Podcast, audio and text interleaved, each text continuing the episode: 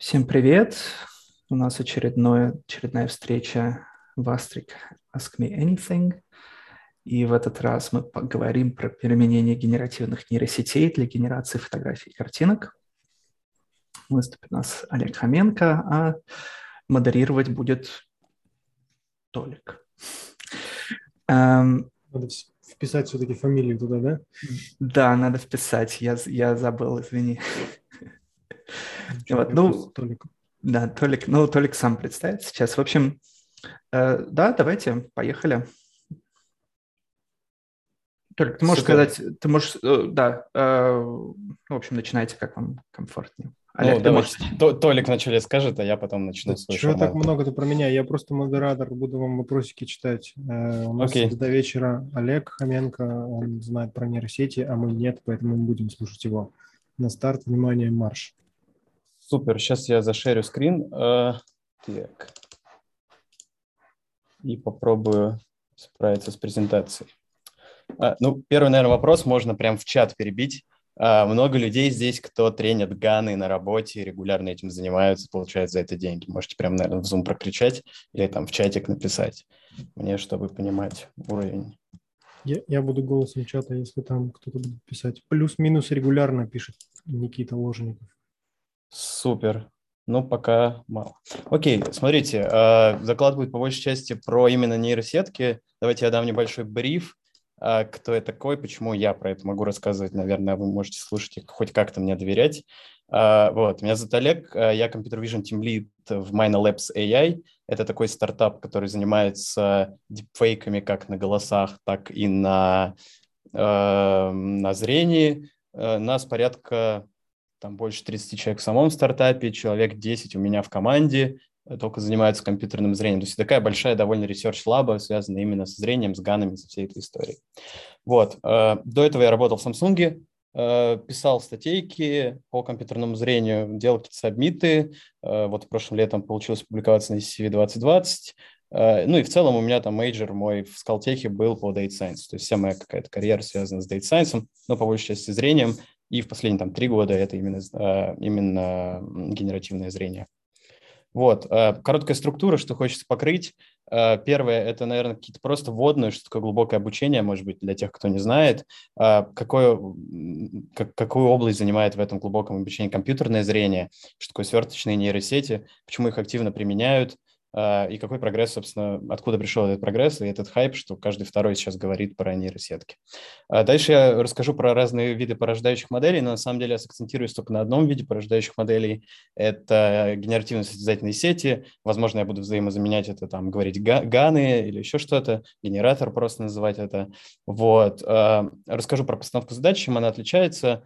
И расскажу, наверное, про такой основной тип как бы современной такой нейросетки, которую все используют, все ее крутят в коллабах, все ее как-то вертят, на ней пишут кучу статей от StyleGAN, благодаря Nvidia, который появился и появляется регулярно раз в несколько лет обновления. И немножко затрону тему дипфейков. Расскажу про то, как вот в целом, что такое механизм дипфейков, как это сейчас работает с помощью вот этих порождающих сеток. В конце будет небольшой такой овервью, что сейчас происходит. Он будет довольно короткий, и в целом это такое как бы э, приглашение к обсуждению. Мы можем покрыть какие-то темы, которые я не покрою до этого, и, соответственно, э, так, сейчас я время буду трекать просто. Э, да, и, соответственно, я подискутируем, повоюем, там, я, может, что-то расскажу, что знаю, может быть, кто-то чего-то я не знаю, узнаю от вас. Вот, ну, наверное, про машинное обучение в целом, искусственный интеллект, искусственный интеллект, там, как везде, да, то есть, если у нас это в PowerPoint, то это искусственный интеллект, если у нас это в Jupyter ноутбуке, то это там Data Science, да, если в проде, то, не знаю, то это все подряд, и, и дедлайны горят, и, и в целом. Вот. Есть понятие Artificial General Intelligence, по-русски, я не знаю, как это правильно там сказать, но в целом это история про то, чтобы был некий алгоритм, который сам умел учиться, обучаться на данных, и при этом умел решать все задачи, которые в целом умеет решать человек. То есть обучаться на новые задачи, обобщаться. Но так как это довольно обширная такая задача, то есть подмножество вот такое, именно связанное с искусственным интеллектом, это называется машинное обучение.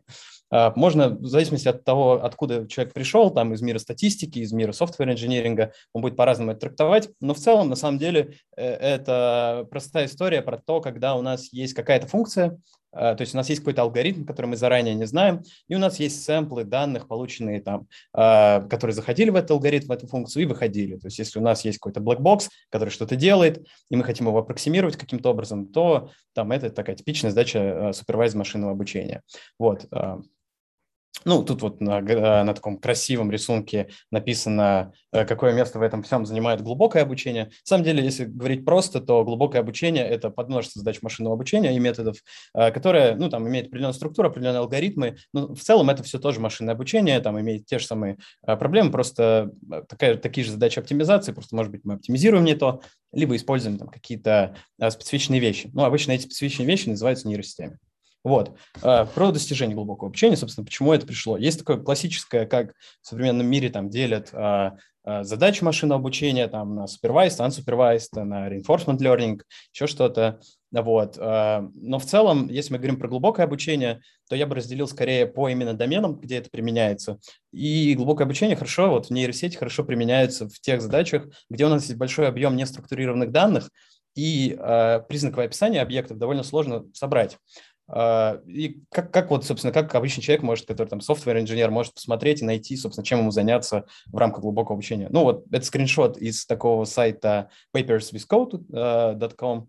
Uh, в нем представлены такие классические бенчмарки, по которым пишутся статьи. И можно видеть прекрасно, что uh, вот по компьютерному зрению там тысяча сто шестьдесят две задачи выделены. Это означает, что по этим задачам есть какой-то бенчмарк в виде данных, бенчмарк в виде какой-то там функции, метрики, качества или еще чего-то, ну, функционал качества.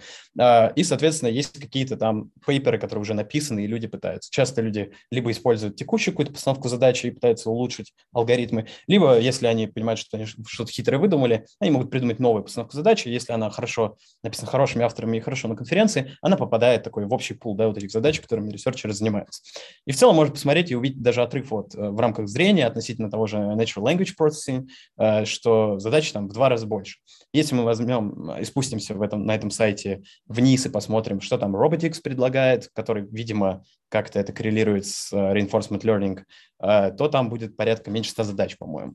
Олег, скажи, целом... пожалуйста, а вот это mm-hmm. огромное количество задач, это типа как тренировочные задачи или что это за задачи? А, вообще Papers with Code как сайт, он сделан для того, чтобы у вас есть, то есть какие-то области исследований, да, по которым пишутся статьи на конференции. И чтобы агрегировать эти статьи и понимать, что вот эти ребята сравниваются вот с этими, там, да, а, какие-то ребята... Сейчас я себе, наверное, включу. А, окей. А, вот так мне будет удобнее. А, соответственно, есть какие-то данные, есть какой-то бенчмарк, есть какие-то статьи. И вот если это все как-то агрегировано, то на самом деле это open source, насколько я понимаю, проект Papers with Code, то есть каждый может контрибьютить там на GitHub или как это работает, я точно не знаю, но в целом, если у вас есть какой-то сабмит на архиве даже, наверное, можно сюда добавить вот эти задачи. Ну, они в целом часто коррелируют с задачами, которые нам в целом понятны. Это классификация картинок, детекция объектов на картинках, вот на картинках, как мы видим, denoising – это уменьшение шума в изображении, допустим, image generation – это вот то, про что мы будем сегодня рассказывать. Ну, в целом как-то так. Вот, ну, ключевой point здесь то, что как бы зрение доминирует, и в зрении это хорошо все дело работает. Так. Ну, соответственно, обычные люди, в целом все, кто слышал там про какие-то градиентные бустинги, э, решал какие-то задачи с табличными данными на Kaggle, еще где-то, кто только погружается в эту тему, могут спросить, какого черта мы не будем использовать, почему мы должны говорить какое-то глубокое обучение, какие-то нейросети, перцептроны, градиентные спуски и прочее. А почему не использовать классический эм эл? А, на самом деле, э, тут... Э, Сразу скажу, что эти признаки я взял из головы, то есть это не какая-то там типичная структура, возможно, есть больше признаков, возможно, не очень корректно поставлены. Но в целом история про то, что, допустим, если мы говорим о картинках, то эр джи би-пространство как некое признаковое описание объекта, а мы знаем, что, ну, там, задача машинного обучения, она зачастую звучит так. У нас есть объект, есть его признаковое описание, мы используем это в качестве фичей для входа в алгоритм, и на выходе мы предсказываем там, либо метку, либо там, я не знаю, какой-нибудь э, latent, какое-нибудь представление этого объекта в другом пространстве отображения. Вот. Но в любом случае у нас есть признаковое описание объекта. И вот эр джи би-пространство, оно не очень крутое, оно не позволяет нам сказать, кто ближе к кому, да, то есть какая картинка ближе к какой, и чтобы их там как-то разделить, сказать, что, смотрите, вот это собаки, это кошки. То есть вон видно снизу пример, что типа вот там э, два, две собаки, они семантически близки нам. Мы когда на них смотрим, мы понимаем, что это два лабрадора, они оба милые и прочее. Но если поставить в ряд вот как бы и то, и то собака справа, справа и вот посередине, то кажется, что ну, эти объекты должны быть дальше, как-то вот мы их должны их разделять. Но в эр джи би-пространстве это не работает, потому что попиксельная разница, это, ну, если честно, это как бы плохо.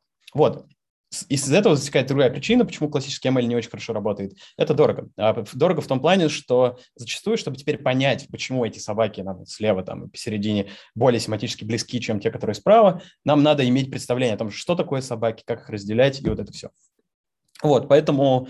Ну, как бы так фича-инженерингом можно заниматься. Много, там, наверное, статей написано было в свое время и пишется до сих пор про то, как правильно инженерить фичи. Но если посмотреть там текущий Kaggle, табличный, да, какой-то, то зачастую фича-инженеринг там во многих соревнованиях это просто давайте сгенерируем все возможные комбинации фичей и сдадим их в алгоритм, и посмотрим, что получится, чтобы добавить нелинейности. Вот. Ну, и нерепрезентативно это, ну, как я уже сказал, это на самом деле просто... Мы не можем вообще численно как-то оценить похожесть. То есть у нас нет метрики, мы не можем кому-то доказать, что, смотрите, эти собаки ближе, чем другие. Вот. В связи с этим, ребята, там, история, на самом деле, глубоко вообще не буду тут вдаваться в подробности. Мне кажется, любой ролик на YouTube можно посмотреть. Но как бы э, в свое время там есть история того, как нейроны работают в голове. Да, это там дендрит, аксон и что-то там еще. Сейчас я скажу. И, не знаю, ну, короче, дендриты, аксоны и между ними сигнал. Вот, одно подсоединяется там к нейрону, второе выходит из нейрона, и одно потолще, другое потоньше. Но в целом история про то, что у нас есть некий граф, да, то есть если мы говорим про какую-то, ну, будем говорить про, там, не знаю, теорию графа, да, у нас есть какой-то граф, у нас есть ребра между ними, и у нас есть как бы некие связи вот эти, и по ним перед, передается какой-то сигнал. И сам нейрон, сама, сама вершина графа, она может либо активироваться, либо не активироваться. То есть она может погасить этот сигнал как в голове, либо не погасить. Вот, ну, там, перцептроны были придуманы в свое время, но в целом история про то, что давайте как-то проаппроксимируем эту историю и на самом деле построим некую такую линейную регрессию, да, где у нас э, будет такой граф, где вот признаки, там, это вот один вектор, да, мы умножаем этот вектор на матричку, получается, что вот, вот матрица весов, это на самом деле вот эти ребра, которые вот в перцептроне слева, вот эта большая А. И мы, по сути, просто перемножим и получим вот этот hidden layer, Uh, ну, на самом деле, вот Y здесь это hidden layer как раз. И, ну, там сместим на какую-то константу, чтобы выразительность там не потерять, чтобы у нас был, наверное, настоящий фин, какое-то преобразование. И в целом, ну, как бы мы получим, на самом деле, линейную регрессию, которая, по сути, одновременно является и перцептрончиком таким. Вот. Uh, и, соответственно, эта история, вот как, вот что такое, с чего как бы началось. Как это обучать, это отдельная история, про там стахастический градиентный спуск и прочее. Но в целом при правильно подобранных весах мы можем найти такое линейное отображение, ну, в случае вот там с однослойным оно будет линейным, чтобы там отобразить, я не знаю, если есть уши, если есть хвост, если есть лапы, то это там собака или животное. А если этого ничего нет, везде по нулям, ничего не сактивируется, и мы выдадим ноль на метку, и это будет там не собака и никто. Вот. Давайте про компьютерное зрение. Перцептроны – это хорошо. Давайте про то, как работает компьютерное зрение. Ну, наверное, с чего вот любым людям, кто хочет погрузиться в эту историю, стоит как бы начать. Это в целом понять, какие задачи в компьютерном зрении довольно самые типовые. То есть самые типовые, они решаются практически везде, в девайсе, в iOS, там, где угодно. Это, на самом деле, все супервайз задачи. Я здесь не буду говорить про машинное обучение, про то, что такое супервайз, что такое ансупервайз, наверное. Но в любом случае у нас есть задача классификации. Это когда мы просто говорим, что за объект изображен на картинке. Либо это может быть мультилейбл задача, когда мы предсказываем, какие объекты расположены на картинке, там, кошки и собаки. Или мы говорим, что это только кошка, либо только собака. Дальше у нас есть детекция и локализация. Это про то, что мы давайте обведем, давайте построим бокс вокруг объекта и скажем, что собака, она не просто собака на картинке, она еще вот здесь. Ну и самое такое дорогое с точки зрения разметки истории, это инстанс семантической сегментации. Когда мы не просто обводим собаку, а мы говорим, что собака, она вот, вот каждый пиксель, мы присваиваем каждому пикселю значение. Вот это собачий пиксель, а это пиксель бэкграунда. Вот. С чего начался прогресс вот, компьютерного зрения? Наверное, так, сейчас я попробую ускориться еще. С чего начался прогресс компьютерного зрения? С того, что появились сверхчные нейросети. То есть, как бы, в чем идея сверхчных нейросетей? В том, что, типа, они являются очень хорошими фичи-экстракторами. Почему они являются очень хорошими фичи-экстракторами? То есть, они из картинки достают признаки. А дальше эти признаки можно хоть в классический алгоритм машинного обучения скармливать, и они будут давать нам решать задачу. Вот. Ну, это связано, в первую очередь, с тем, что, во-первых, у них есть определенное количество свойств. Там они инварианты к положению объекта, да, в картинке и прочего. То есть перцептрон нам не позволяет определенные вещи делать. Вот. И в целом, как бы с помощью одних сверток и активаций ну, можно batch нормы добавить, мы можем добиться того, что в целом построить какой-то базовый классификатор, и который, э, ну, там, сможет нам сказать, кошка – это собака, там, или еще кто-то на картинке изображен. Э, ну, там, на картинке слева это просто пример того, как вот на разных уровнях у нас более такие высокоуровневые семантические фичи достаются, а справа это такой прародитель того, как обычно выглядит, рисовали раньше вот сетки в пейперах, и как вот показывали, вот у нас есть там такой набор сверток, активаций, это вот AlexNet, и он там справлялся с задачей на ImageNet. Ключевой прогресс как бы связан э, на самом деле с ImageNet, такой датасет большой, в котором тысяча классов и четырнадцать миллионов картинок. И ключевое, что надо увидеть с этого графика, это то, что э, начался он в две тысячи десятом, и топ один accuracy, то есть надо понимать, что тысяча классов довольно сложно выбить топ один accuracy, э, он начался там порядка пятьдесят процентов. То есть там, может быть, ну, AlexNet там побил границу между шестьдесят и семьдесят, но на текущий момент, если посмотреть, то это там порядка восемьдесят семь, по-моему, процентов на visual трансформерах, э, и как бы до сих пор это даже все еще дело улучшается. И в целом мы видим, что, ну, эта штука уже решает задачу лучше, чем человек. И то есть картинки э, так нейросети видят лучше, чем э, человек именно в, в общей такой задаче. Э, это такой краткий экскурс, бриф, компьютерное зрение. Но э, если мы говорим о том, что делает на самом деле вот базовую вот эту задачу классификации, детекции и прочего, она нам предсказывает, исходя из икса, вероятность какого-то, ну, там, Y, да, то есть вероятность того, что у нас там кошка, собака, кто-то еще изображен на картинке. И... Э, Мы, допустим, не хотим предсказывать только метку. Допустим, я хочу просто научиться, вот как человек, который там сел за компьютер, я открыл телеграм-канал и увидел, что э, все ребята что-то генерируют, и я хочу тоже что-то погенерировать. Я не хочу, типа, оценивать картинку и выдавать скаляром, мне это неинтересно. Я хочу выдавать не скаляр, а двести пятьдесят шесть на двести пятьдесят шесть, там, трехканальное изображение, то есть дофи- дофигища скаляров. Вот, еще чтобы они еще все совместно были э, сгенерированы. И тут как бы вступают в ход порождающие модели. Генеративные модели, как угодно их можно называть. Вот. В целом, на самом деле, это класс любых моделей, которые позволяют нам предсказывать неусловно вероятность, ну, если говорим там в терминах веро... да, там, теории вероятности, неусловно вероятность Y при, при условии X, при условии данных, а просто предсказывать вероятность либо совместную с Y и X, либо просто предсказывать э, вероятность X. Вот. Соответственно, просто сэмплить данные. То есть мы хотим просто сэмплить данные. И для этого было придумано там несколько разного типа подходов, алгоритмов, генеративные модели, ну, генеративно-состязательные сети, если правильно, ганы, то, о чем я буду сегодня рассказывать. ви и это Variational Autoencoders, это модель, в которой у нас там максимизируется Elbow внутри, ну, и в целом это история про то, что мы на самом деле получаем честный энкодер, честный декодер из там Q от Z при условии X и там P от X при условии Z. Вот. И Flow-Based Generative Models — это такие модели, у которых на самом деле каждая функция внутри, для нее задана обратная функция, и мы можем максимизировать правдоподобие напрямую при обучении. Вот последние два класса моделей я не буду рассматривать вообще в этом докладе. Кому интересно, могут почитать. Там есть красивая математика за всем этим. Но в целом они также сейчас являются в каких-то областях, как-то они подвигаются к state of the art. То есть есть много применений уже. Там был какой-то затишье, когда flow-based были очень дорогие, а ви и давал плохие результаты. Но сейчас вроде потихонечку двигается. Вот. Но в любом случае, если вы видите в телеграм-канале сгенерированную картинку, наиболее вероятно, это какой-то ган. Что ганы? Надо рассказать, наверное. Коротко, это когда у нас две сетки учатся совместно. На что они учатся? На следующую вещь. У нас есть одна сеть, которая пытается производить данные из распределения максимально похожего на распределение исходных данных. Под распределением данных я подразумеваю, что представим, что у нас есть однопиксель, там, четырехпиксельная картинка, да, какая-то, там, всего четыре пикселя. То есть это значит, по сути, четыре и там, ну, типа два на два и умножено на три канала. То есть это вот столько иксов, и мы хотим, чтобы вот эти иксы совместно были распределены довольно правдоподобно, чтобы у нас э, не происходило такого, что э, там в данных мы знаем, что преобладает зеленый цвет, а сеть генерирует только черный. И тогда это плохо, это не похоже на настоящие картинки, и давайте что-то сделать с этим. Для этого учатся две сети. Э, на самом деле, если вот эту красивую формулу снизу посмотреть, э, она на самом деле это, по сути, обычная кросс-энтропия. То есть это обычный классификационный лосс, но разница его в том, что в одном случае генератор пытается сделать так, чтобы дискриминатор ошибся, это вторая сеть, она просто предсказывает, говорит, реальный сэмпл, вот как на картиночке справа, реальная циферка была сгенерирована из тренинг-сета, или там, либо это фейк. Генератор просто пытается решить обратную задачу, он говорит, что я пытаюсь максимизировать лосс у дискриминатора, я пытаюсь генерировать такой сэмпл, который... как бы испортит э, там, метрику качества, да, там, оценку качества дискриминатора. Вот. И они совместно обучаются там, градиентным спуском, э, и, соответственно, на, мы получаем на выходе, на самом деле, две сети, но обычно одна потом выкидывается, как раз дискриминатор.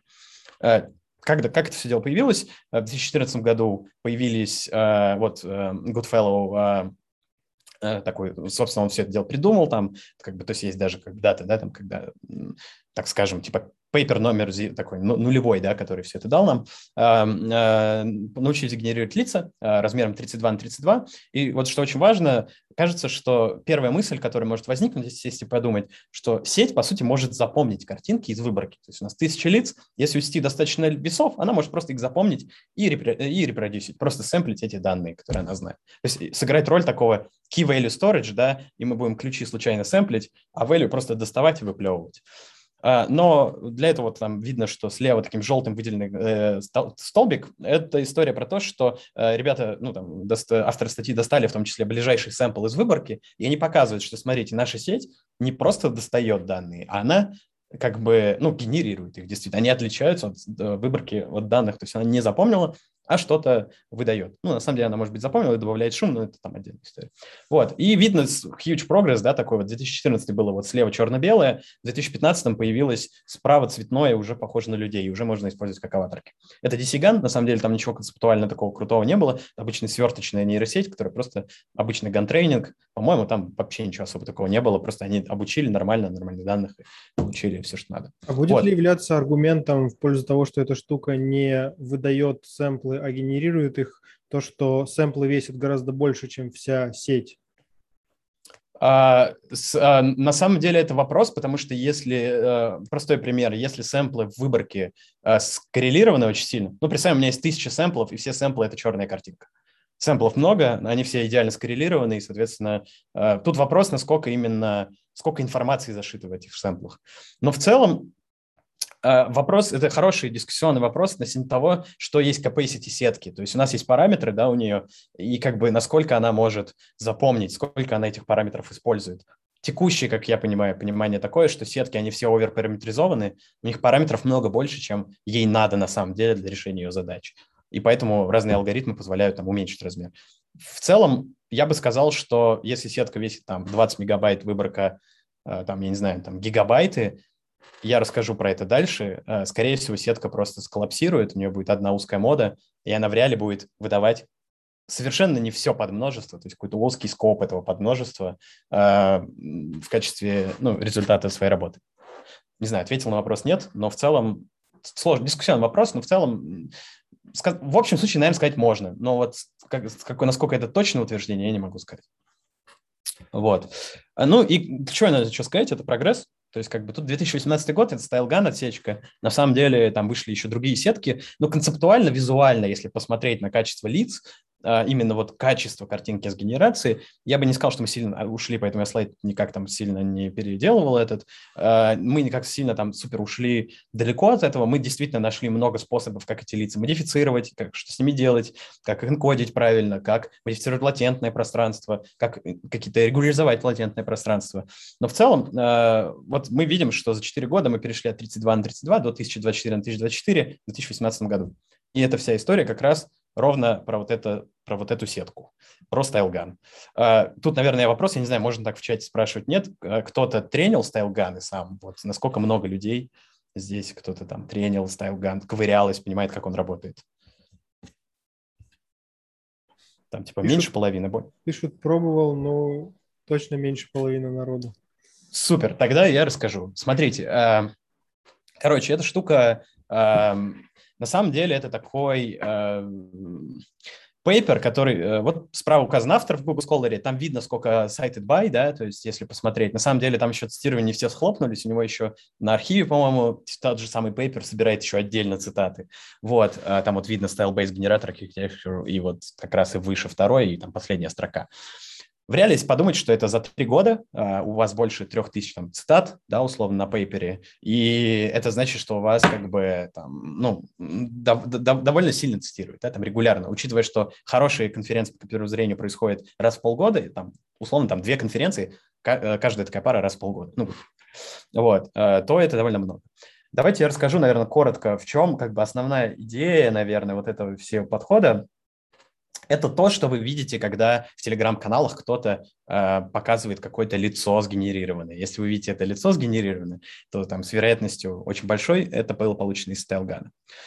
Так, давайте э, следующим образом. Э, ключевое отличие вот, э, StyleGAN от э, других э, ганов, которые были до этого, в следующем. Мы инжектим. Uh, то есть, чтобы получить uh, генератор, да, то есть вот сеть, я сейчас вернусь, наверное, вот здесь. Uh, вот если мы посмотрим на, этот, uh, как бы, uh, на эту штуку, мы видим, что Z здесь, он входит в генератор, как, в, то есть как некий шум, и мы из этого шума получаем случайный сэмпл, потому что сама по себе сеть, она детерминированная, она не может выдавать случайный выход. Ну, точнее, она может там определенным образом, ну, как бы в целом обычно сверхсчетные сети не имеют никакой стохастичности, они выдают детерминированный выход. Вот.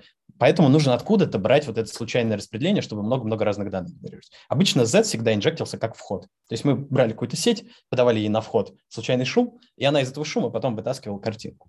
Вот одна из историй, которую сделали как бы в StyleGAN, ребята, они говорят, смотрите, мы шум как таковой вообще не будем использовать. Мы будем использовать то, что называется стиль, вот этот вектор V, который вот тут снизу указан. А вектор V мы как раз будем получать из шума. То есть мы говорим, что каждое лицо – это там некий стиль плюс какие-то там небольшие пертурбации, типа там движение волос, там еще что-то. Но в целом это как бы стиль, это вот какой-то вектор, в котором закодирован человек.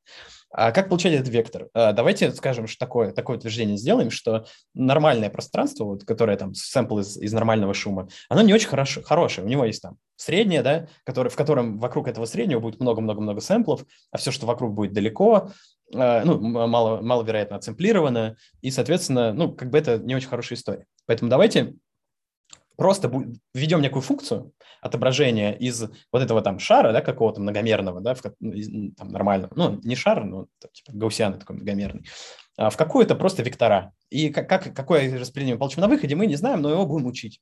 Вот, и в целом, как бы, э, мы обучаем... Э, таким образом вот этот перцептрончик слева и инжектим стиль внутрь вот этой сетки. С одной стороны у нас есть стохастичность, потому что она оттуда приходит, с другой стороны у нас есть какое-то осмысленное отображение вот этого вектора стиля.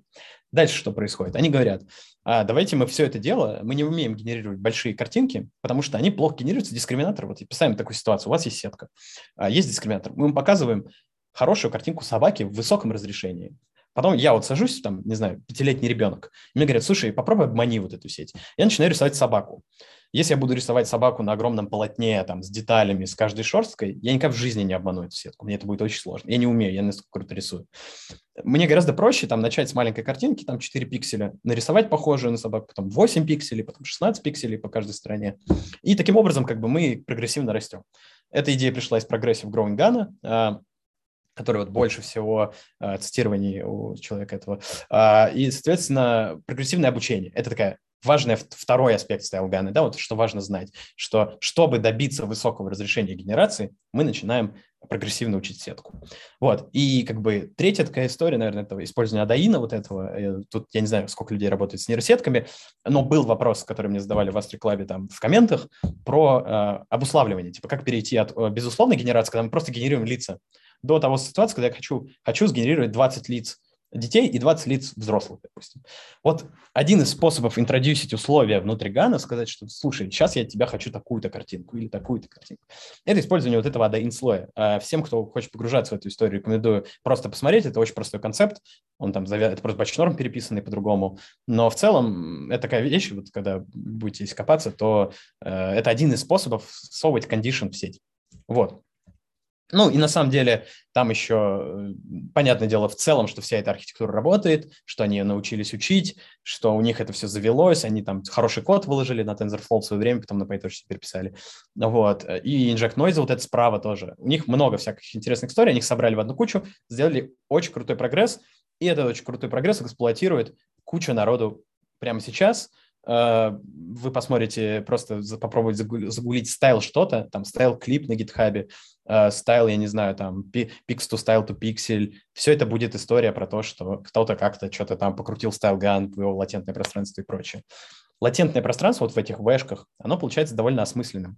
И в этом плане, вот, можно картинку справа сверху посмотреть, то есть, ой, вверх, можно увидеть то, что мы можем интерполироваться между лицами. В эр джи би-пространстве, как я говорил до этого, мы никак интерполироваться не можем. Мы не можем взять две картинки, скрестить их и сказать: ребят, смотрите, у меня получился, я взял ребенка, я взял взрослого человека в очках, скрестил их, получил, там, не знаю, ребенка в очках. Нет, мы получим просто хрень на выходе. И как бы хрень не хочется получать, хочется получать осмысленный выход. Поэтому в латентном пространстве, вот в этом V там, или в Z, я что не помню, где там интерполируется, мы можем интерполировать вектора, подавать их в сеть, и она сгенерирует что-то между. Для чего используется? Задач куча. Face Attribute Manipulation – это задача, когда мы хотим добавить очки, добавить бороду. Если вы хотите какие-то такие простые штуки сделать, скорее всего, опять же, первый пейпер, на который вы наткнетесь, это будут пейперы, связанные с StyleGAN.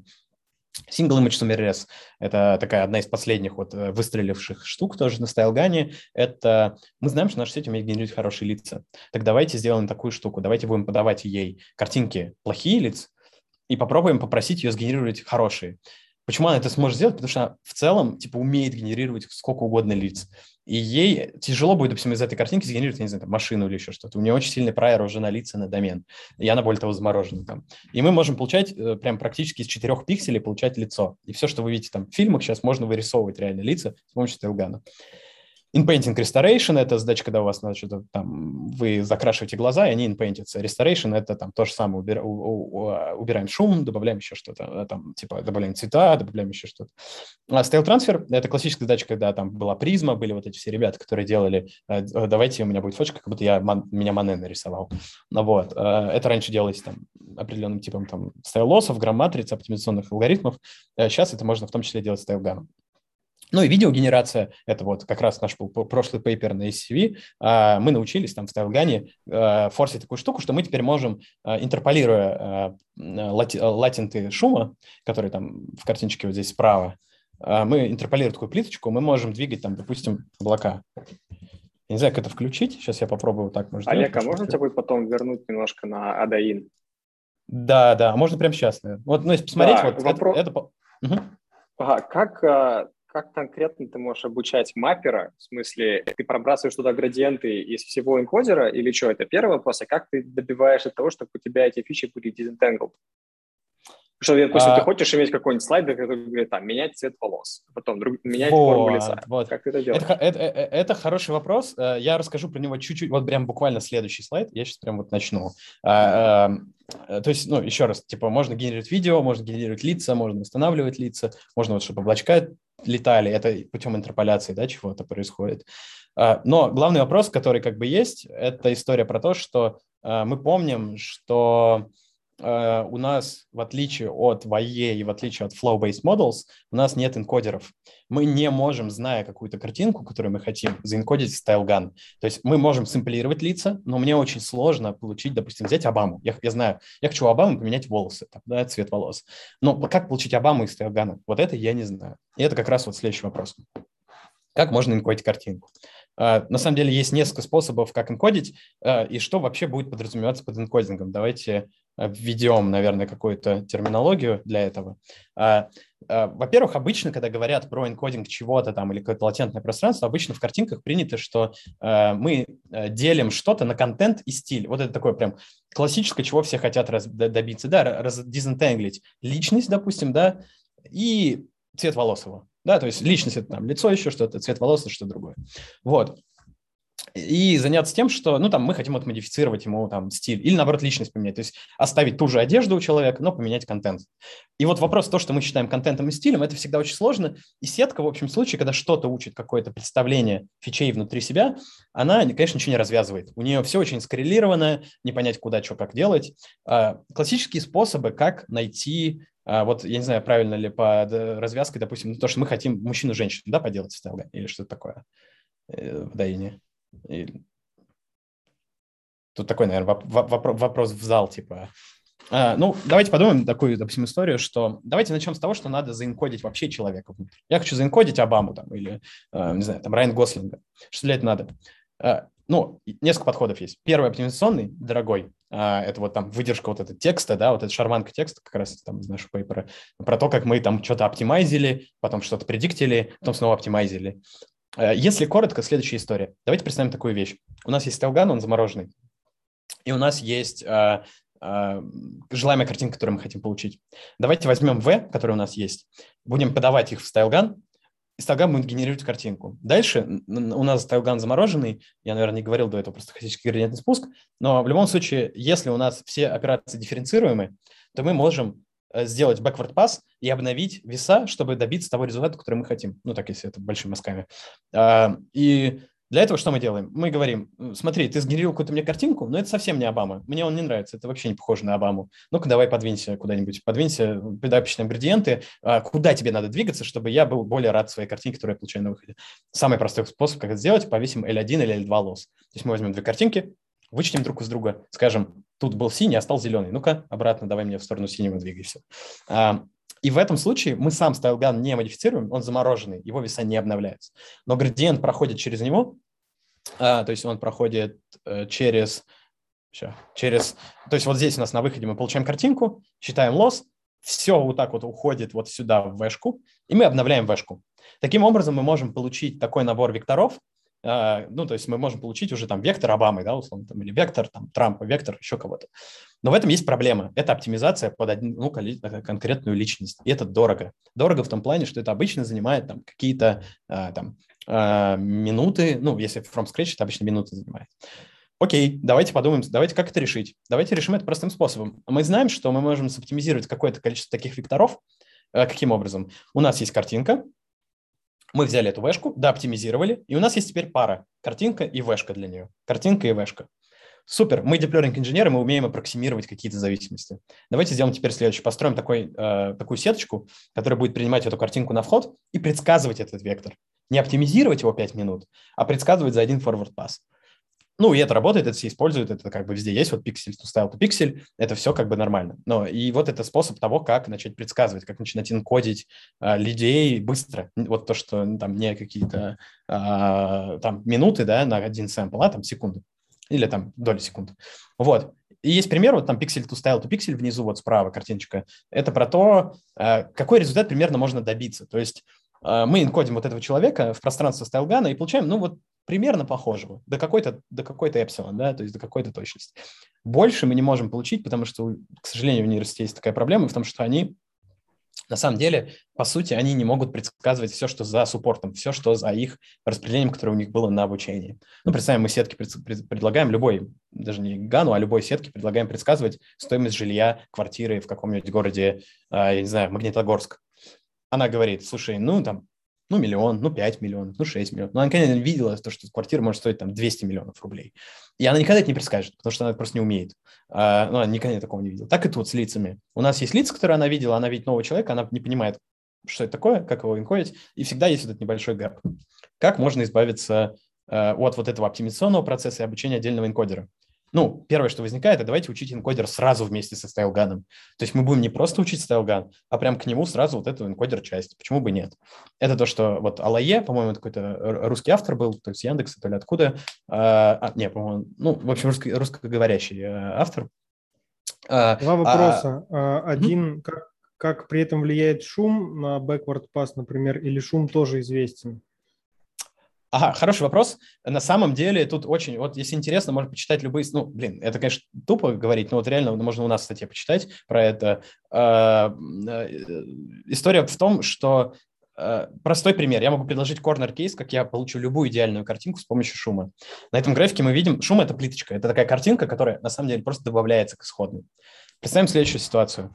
Мне нужно получить вот этого парня. Я беру и просто целиком его кодирую в этот шум. Если я его буду кодировать в шум, оптимизировать по шуму, то я просто, ну, проинжекчу прям картинку в конец, прям уже готовую, и получу идеальный результат. Обычно этого не хотят, поэтому не оптимизируется по шуму, либо делают следующим образом. Сам шум изначально не сильно влияет. То есть он, если мы будем оптимизироваться по вэ, шум можно сэмплировать. Он там какие-то сильные вещи не меняет. На верхних слоях точно, на нижних я уже не помню. Но в любом случае э, можно его зафиксировать. То есть это какая-то такая вещь. Он в любом случае там стандарт нормальный. Э, у него, по-моему, фиксированная там, дис, ну да, фиксированная дисперсия, фиксированная средняя. Вот. Поэтому шум в общем случае не, не фактор, но он влияет, если мы делаем какой-то итеративный, вот там вот как на картиночке степ один, степ два, степ три, нам обычно делают как? Оптимизируют по вэшкам, оптимизирует по шуму как-то. То есть вводит некое расписание оптимизации, расписание обучения. Как это правильно делать, зависит от задачи. Но в целом я бы сказал, что тут еще очень важная штука. В оригинальном StyleGAN все вот эти вэшки, они одинаковые. Если мы будем оптимизировать их, чтобы это была одна вышка, мы не сможем добиться такого качества энкодинга, как вот здесь. Поэтому обычно люди оптимизируют независимо по каждой вышке. То есть у нас вместо э, V, надо сказать, это такой вектор, э, это восемнадцать векторов размером количество каналов внутри эй ди ай, умноженное на два. Э, потому что нужен байс, это гамма и бета. Э, но суть в чем? Это какие-то вектора. Мы можем сказать, что все векторы – это один вектор и оптимизировать один, э, но не получим хорошую картинку. А можем оптимизировать все вектора, но тогда мы ломаем StyleGAN. Что подразумевается под ломанием StyleGAN, это то, что когда мы захотим потом взять какой-то другой пейпер и что-то поковырять там внутри StyleGAN, скорее всего, это будет сломано частично, потому что мы сломали сам вход. Вот, как-то так, наверное, если отвечать про шум. В целом, по нему можно оптимизироваться, надо делать аккуратно, и это тоже участвует обычно в процессе, но если мы оптимизируем только вэшки, то шум вроде не влияет сильно. На верхних уровнях точно. Вот, про лоен давайте я договорю. Идея была простая. Давайте у нас есть вот эта большая вся эта херня, которая генерирует нам лица. Давайте к ней сделаем энкодер-часть сразу. Будем учить, и будем учить следующим образом, как вот изображено, собственно, на рисунке. Давайте делать так. Давайте генератор продолжает генерировать свою штуку, но вэшку мы не сэмплируем вот так, типа через перцептрончик вот этот, а мы вэшку типа предиктим, ну, точнее, мы... Э, треним вот эту F-ку, она забирает э, как раз картинку, типа. И... А, нет, все, я обманул, я обманул. Не так. Эм, мы просто генерируем картинки, продолжаем генерировать картинки, да. И мы дальше энкодим картинку в вэшку э, таким образом, чтобы и считаем невязку между вэшкой, которая сген... заэнкожена с помощью нашего энкодера, и той, из которой была получена эта картинка. Просто. И вот эту невязку мы минимизируем. И таким образом мы говорим, что у нас есть энкодер, который по картинке сразу начинает предсказывать вэшку. То есть это, по сути... То, что вот в оптимизационном процессе мы делали отдельно после обучения, мы де- можем делать это совместно во время обучения генератора, дискриминатора и вот энкодера такого. Вот. Ну и, соответственно, почему adversarial latent F такой, потому что там висит э, дискриминатор, который смотрит на эти латенты, видимо, я уже не помню, но судя по названию, он смотрит просто на сами вектора и смотрит, насколько они похожи на пр- правдоподобные сэмплы. Вот. Здесь вопрос про mm-hmm. поломанный StyleGAN. Mm-hmm. Э, в чем, почему его сломали, что разные W подали в разные слои? Mm-hmm. А, простой пример. У нас, допустим, есть какая-то математика, которую в какой-то статье нашли какую-то хитрую математику над вэшками. Она работает в том случае, если у нас оригинальный StyleGAN принимает восемнадцать одинаковых векторов, да, вот этих предикнутых. Соответственно, когда мы, ну, допустим, я не знаю, обычно как делают? Находят какое-нибудь направление в латентном пространстве. Говорят, смотрите, давайте какой-нибудь простой случай. У нас есть, представим, что у нас идеально развязаны восемнадцать векторов, ну, восемнадцать скаляров. Это, не восемнадцать скаляров, а... ну, там сколько-то скаляров по каналу в этом в каждом векторе. Допустим, один отвечает за возраст, другой за пол, еще за что-то. И они все одинаковые. Теперь представим, что мы отсэмплили восемнадцать вэшек, и они все разные. А мы говорим, я знаю, что если я добавлю к возрасту плюс двадцать, то у меня там картинка старее выйдет. А в реале у нас теперь вэшки все разные, и вот эта математика больше не работает. Мы не можем брать и какую-то константу добавлять ко всем вэшкам, потому что они у нас разные, и будет разный результат, и вообще хрен поймет, что получится на выходе. Вот, в этом плане мы чуть-чуть это дело ломаем. Надо смотреть, какая конкретная манипуляция выполняется в латентном пространстве, но в целом, э, если мы будем э, делать, скармливать разные... Э, это называется, обычно, если смотреть по, э, статьи по StyleGAN, это называется ви дабл ю плюс, то есть Extended Latent Space. Оригинальный Latent Space — это W большая, а вот это, это типа extended. То есть вот, ну, наверное, как так ломается. То есть надо смотреть от конкретно, что мы хотим делать, и конкретно, как мы предиктили и оптимизировали вэшки. Вот я так скажу на этот счет. Вот. Могу еще про StyleGAN, если кого-то что-то интересует, потому что дальше я сейчас маленько чуть-чуть про другое, а потом снова. Слушай, а у тебя видео иногда фризится, и когда ты с презентацией ага. показывал, она тоже замирала. Ты прямо сейчас что-то обучаешь, что у тебя комната? Не-не-не, я сижу просто в дальней комнате офиса, чтобы никому не мешать, и поэтому тут, видимо, и Wi-Fi, чтобы мне, видимо, тоже хорошо не мешал своей mm-hmm. скорости. Но если будет сильно говорить, я могу присесть, то есть, ну, окей. Вот. Смотрите, это все про StyleGAN, про генерацию, про вот это все. Но кажется, что ганы, вообще вот этот лосс, который есть, его можно использовать не только для просто генерации картинок, а для каких-то других задач. И вот, наверное, два таких ключевых пейпера, которые очень важны в понимании прогресса там, генеративных нейросетей, это, ну, я думаю, люди, кто занимался доменной адаптацией, какими-то вещами, связанными с перен... image translation, то, что называется, перенос одной картинки на другую. Это две вот концептуальные таких пейпера, пикс ту пикс эйч ди и CycleGAN. Как ни странно, пикс ту пикс эйч ди сделала тоже Nvidia. Вообще большую часть ресерча по компьютерам зрения делает Nvidia. Вот. И, ну, CycleGAN я, к сожалению, не помню, что сделал. История в чем? Тут вот видно, как бы слева мы взяли маску сегментации и сгенерировали картинку. Та картинка, которая слева снизу, это сгенерированная картинка, это не настоящая картинка. Как это можно обучить? Ну, как любой инженер, мы такие, мы говорим, что, смотрите, у нас есть настоящие данные с машины снятые, это Cityscapes датасет, это где-то, по-моему, в Мюнхене снято, или там в каком-нибудь другом немецком городе, и у нас есть что? У нас есть такая картинка, и у нас есть сегментаторы. Мы знаем, что сегментатор может предсказывать по этой картинке вот такую масочку. Супер, давайте научим сеть, которая будет на вход принимать. Так, сори, у меня Magic Mouse, он что-то делает без меня. Давайте научим сеть, которая берет маску сегментации и предиктит вот эту штуку. У нас есть парный датасет, это обычная супервайз задача, давайте это делать. И, как ни странно, с помощью adversarial loss, с помощью ганов, там, с помощью кучи всяких интересных историй, которые в целом продвинули потом research, там в пикс ту пикс эйч ди был introduced первый там патч-дискриминатор, еще что-то, я сейчас не буду рассказывать, наверное, но в целом получилось получить high-res картинки, это, по-моему, две тысячи на тысячу, который на вход принимает маску сегментации, генерирует город. То есть мы можем просто взять, там, нарисовать деревьев, еще нафигачить, у нас деревья появятся на этой картинке. Но у этой подхода есть проблема. Хорошо, когда мы можем получить из одних данных другие, или у нас есть парные данные. Представим другую ситуацию. У нас есть зебры и лошади. При этом мы не можем ходить и раскрашивать зебр там краской, да, ой, лошадей краской. И зебры мы тоже не можем там затонировать в грязи, чтобы они были на лошадей похожи, для того, чтобы получать одинаковые картинки. А нам нужно полное попиксельное соответствие, то есть нам нужно прям одинаковые абсолютно картинки. И вот для такой задачи это называется unpaired image translation, а слева называется paired image translation. Paired, потому что у нас есть пара, unpaired, потому что у нас нет пары. Но у нас есть два домена – зебры и лошади. Окей. Что будем делать? Хочу из зебры получать лошадь или из лошади получать зебру. Тут, к сожалению, у меня нет архитектуры модели, я просто на пальцах расскажу. Суть в том, что... Хорошо, давайте попробуем. Давайте попробуем сгенерировать из зебры лошадь и показать это в дискриминатор, который видит лошадей настоящих. А с другой стороны попробуем сгенерировать друг, другой частью из лошади в зебру и покажем это дискриминатору, который смотрит только на зебр. А дальше сделаем следующее. Возьмем полученную картинку и снова подадим вот теперь вот сюда.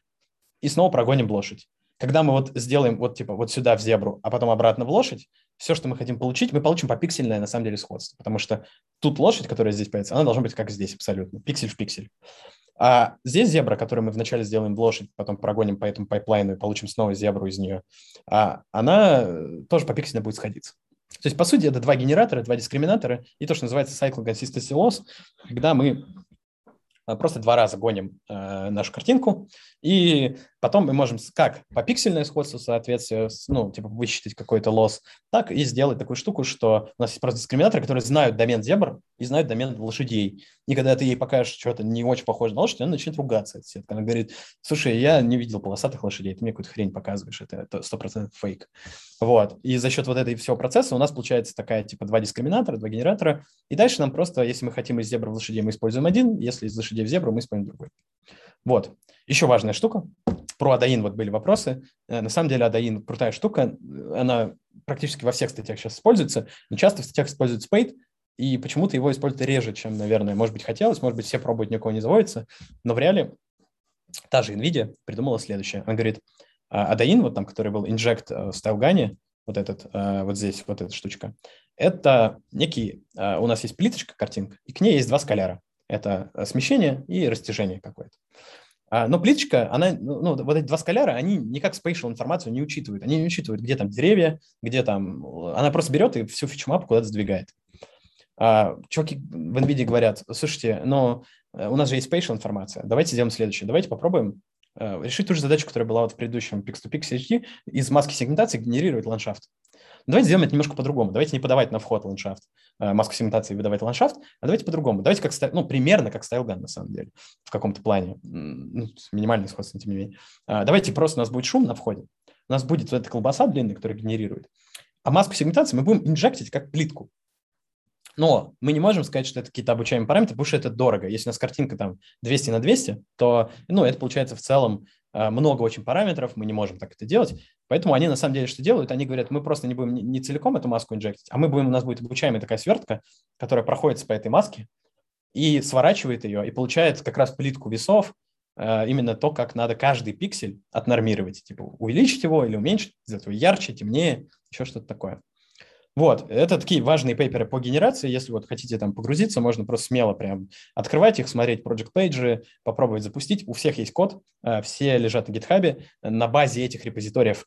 А вот, допустим, если вы возьмете любую статью про то, как делают какой-то image translation, исходный код будет пикс ту пикс эйч ди. Там прям вы будете видеть те же самые сигнатуры, те же самые train loop, и все будет то же самое, потому что все форкаются и делают ресерч дальше от пикс ту пикс эйч ди. Ну, и самое интересное, наверное, по таймингу, попробую быстрее, я думаю, буду быстрее все рассказывать. Дипфейки, как раз то, чем сейчас все, все хайпует, все, что происходит, и, собственно, что такое дипфейки. Ну, давайте определим, что такое дипфейки. Да? То есть, там, дипфейк – набор каких-то задач, которые приводит к тому, что мы там не можем отличить там, персонажа. Мы думаем, что на видео, там, на видеопоследовательности присутствует какой-то, на самом деле, другой персонаж. Там, вместо там, Трампа присутствует Обама там, или наоборот. Вот. Что для этого надо сделать? Для этого, на самом деле, можно ее разбивать, как сделать разом решать да, задачу. Давайте мы дадим фотку Трампа, фотку Обамы и хотим, чтобы на выходе была Обама, ну, там, перенесенная там, Обама лицо на Трампа, допустим. Но такие штуки учить сложно, там я дальше расскажу, там есть определенные вещи, поэтому такой не, до недавнего времени некий state of the art такой был, как бы, э, это что сделать? Давайте возьмем следующее. У нас есть, э, так, опять Magic Mouse шалит. Давай, у нас есть, допустим, представим, мы хотим вот это лицо как раз э, перенести на вот этого человека, да, то есть те, кто занимается диплерником, знают, что это за люди, вот. Э, э, соответственно, что нам надо сделать? Э, давайте первое, заанимируем это лицо, так же, как, типа, вот здесь. Получим вот, вот такую последовательность. Это можно сделать, для этого есть алгоритмы, First Order Motion Model, там, Avatarfy, куча стартапов. Вы можете скачать приложение на iOS, которое таким вещами занимается. То есть мы занимируем. Дальше что нам надо сделать? Окей, у нас уже есть некое сопоставление. Давайте вырежем это лицо целиком по маске сегментации. Вставим сюда. Но если мы просто вставим, будет некрасиво. Будет видно яркость, разница освещения и прочее. Поэтому давайте просто... заблендим, давайте решим задачу гармонизации, то, что называется в компьютерном зрении. Мы подгоним цвета, если для этого разные алгоритмы, если для этого фитфорвард сетки, можно взять оптимизационные алгоритмы, да, там си ви два, самое простое, что можно сделать, а можно обучить сеть, которая будет принимать на вход лицо, другое лицо, вставлять и гармонизировать. Вот такой длинный пайплайн, на самом деле вот эф эс ган состоит там из трех сетей, Uh, ну, из четырех, вот reenactment, я вижу сегментацию, вижу inpainting и blending. Вот это все как бы такие четыре сетки, каждая из них толстая, там кодовая база на десять тысяч строк, и это такой довольно, ну, такой жесткий пайплайн того, как это можно сделать. Ну, вот до недавнего времени, как бы, по сути, если вы хотите знать про то, как сейчас делается там FaceSwap, да, в том числе, вам нужно знать такие два, два названия, да, вот на момент э, осень две тысячи двадцать первого. Это FaceShifter и SimSwap.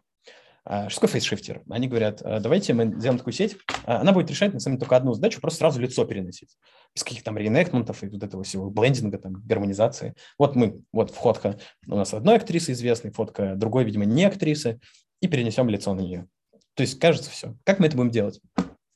Давайте делать это очень просто. На самом деле, я всю тут не буду архитектуру рассказывать, но в целом идея такая. С одной стороны, мы хотим сохранить бэкграунд. То есть мы можем повешать лосс на бэкграунд. Мы хотим, чтобы сеть продолжала выдавать там, шапку, волосы, вот это все. С другой стороны, мы хотим, чтобы на фотографии у нас был э, человек, тот, ну, то есть там актриса. Да? А для этого нам что надо? Для этого нам надо некую сеть, которая умеет говорить, что за человек на фотке. Есть сеть прекрасная ArcFace, которая снимает, которую используется для того, чтобы фейс-верификацию, фейс-идентификацию делать задачу. Она смотрит на фотку и говорит, это там Дима, это там Петя, а это там Коля. Вот давайте эту сетку использовать как лосс. Она будет смотреть на эту фотографию и говорить, что вот эта женщина, это на самом деле вот эта женщина. То есть мы будем по ней оптимизироваться, сама сетка замороженная. Но мы будем делать так, чтобы обманывать эту сетку. Она сама не обучается, поэтому нам будет довольно легко во времени ее обмануть. Все остальное – детали. Вот если коротко, я бы так сказал. Потому что то, как мы будем инжектить это лицо, то, как мы будем делать это… Тут все написано на графике. Но в целом… Еще вот одна важная идея, которая есть в FaceShifter, вот помимо этих лоссов и архитектуры. Архитектуру все разные выдумывают, но в любом случае это про то, как что-то куда-то всунуть в сеть, и оно чтобы там учитывалось. Здесь важная история. Они говорят, у нас две сети. Первая делает вот эту задачу, а вторая, вот такой их хак, не знаю, они код не выкладывали, поэтому неизвестно, насколько это у них вообще работает, насколько это черепик. Это простая вещь. Смотрите, при таком переносе мы можем случайно удалить у человека, допустим, очки. Или еще что-то сделать. Удалить кепку, да, то есть удалить шапку у него, вот удалить вуаль. Мы просто лицо вставим, а вуаль удалим. Окей, давайте сделаем следующее. Давайте возьмем выход модели, э, э, ну, точнее, возьмем, точнее, вход модели, вот этот, который первый до переноса был, и выполним следующую операцию. Мы берем вход модели и переносим его самого в себя. То есть мы берем эту же личность и переносим саму в себя. Что происходит? Личность остается той же, но в силу работы нашей модели мы просто у него взяли, и вот тут видно, на, наверное, на слайдах, у него такие есть полосочки здесь, они как бы у него удаляются, потому что, ну, как бы э, они удалились, потому что сетка просто взяла и лицо ему подчистила, типа. Супер! Мы можем посчитать невязку между картинками, между вот этой и вот этой, и найти те регионы, где что-то произошло, типа где сеть наша что-то испортила. Удалила очки, удалила бороду, удалила еще что-то. И будем использовать это как вход для новой сети, для того, чтобы дать ей теперь вот эту фотку, вот эту разницу, и теперь, будь добра, верни вуаль.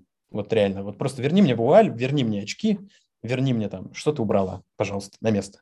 Вот, и в этом плане как бы вот такая у них идея. Кода нет, есть Paper, есть китайцы, реализовавшие код. Кто-то, я знаю, пытался FaceShifter нормально запустить, там все так шатковалка. Вот, поэтому позже вышла статья на какой-то странной конференции.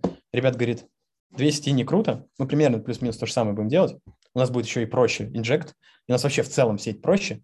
И еще более того, мы выложим даже веса, и оно будет все работать. Train-loop мы не выложим, только веса. Скорее всего, потому что они учились там на данных, на каких-то, которые они не очень хотят экспозить. Вот. И по сути все то же самое. У нас есть ай ди-лосс, который смотрит и говорит, что вот смотрите, я смотрю на картинку, я вижу здесь мистер Бина, а здесь я вижу Супермена. Потому что ArcFace смотрит и говорит, что это мистер Бин и Супермен. Единственное, у них как бы здесь ключевая такая история, это вот Big Feature Matching Loss. Это такая история про мэппинг. Кому интересно, можем дальше поговорить во время АМА-сессии. Про мэппинг активации дискриминатора попарный. Вот. Эта штука работает, и она действительно форсит то, чтобы лицо переносилось корректно.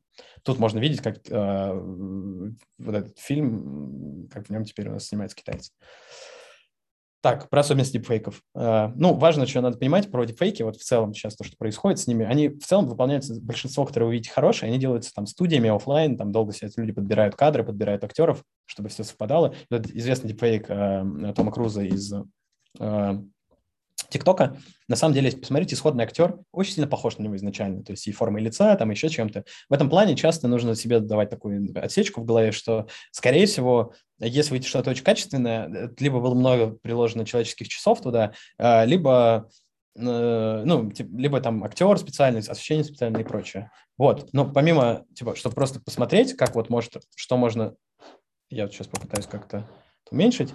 А вот пример того, что вот у нас, допустим, работает на девайсе, и оно работает там реал-тайм, очень быстро, и я вообще не похож ни на Обаму, я вообще не похож там ни на Чарли Демилио, да, и в целом это вот то, что там мы, допустим, делаем э, сейчас у нас в лаборатории, да, то есть это все там реал-тайм, супербыстро, кайфово работает, вот, ну, это гифки, понятное дело, не пожатые, но в целом э, есть гэп, то есть есть, понятное дело, меня никто не перепутает никогда с Обамой, потому что, ну, я есть я, но тем не менее, типа, какого-то эффекта можно добиться э, путем там определенных манипуляций и прочего, вот.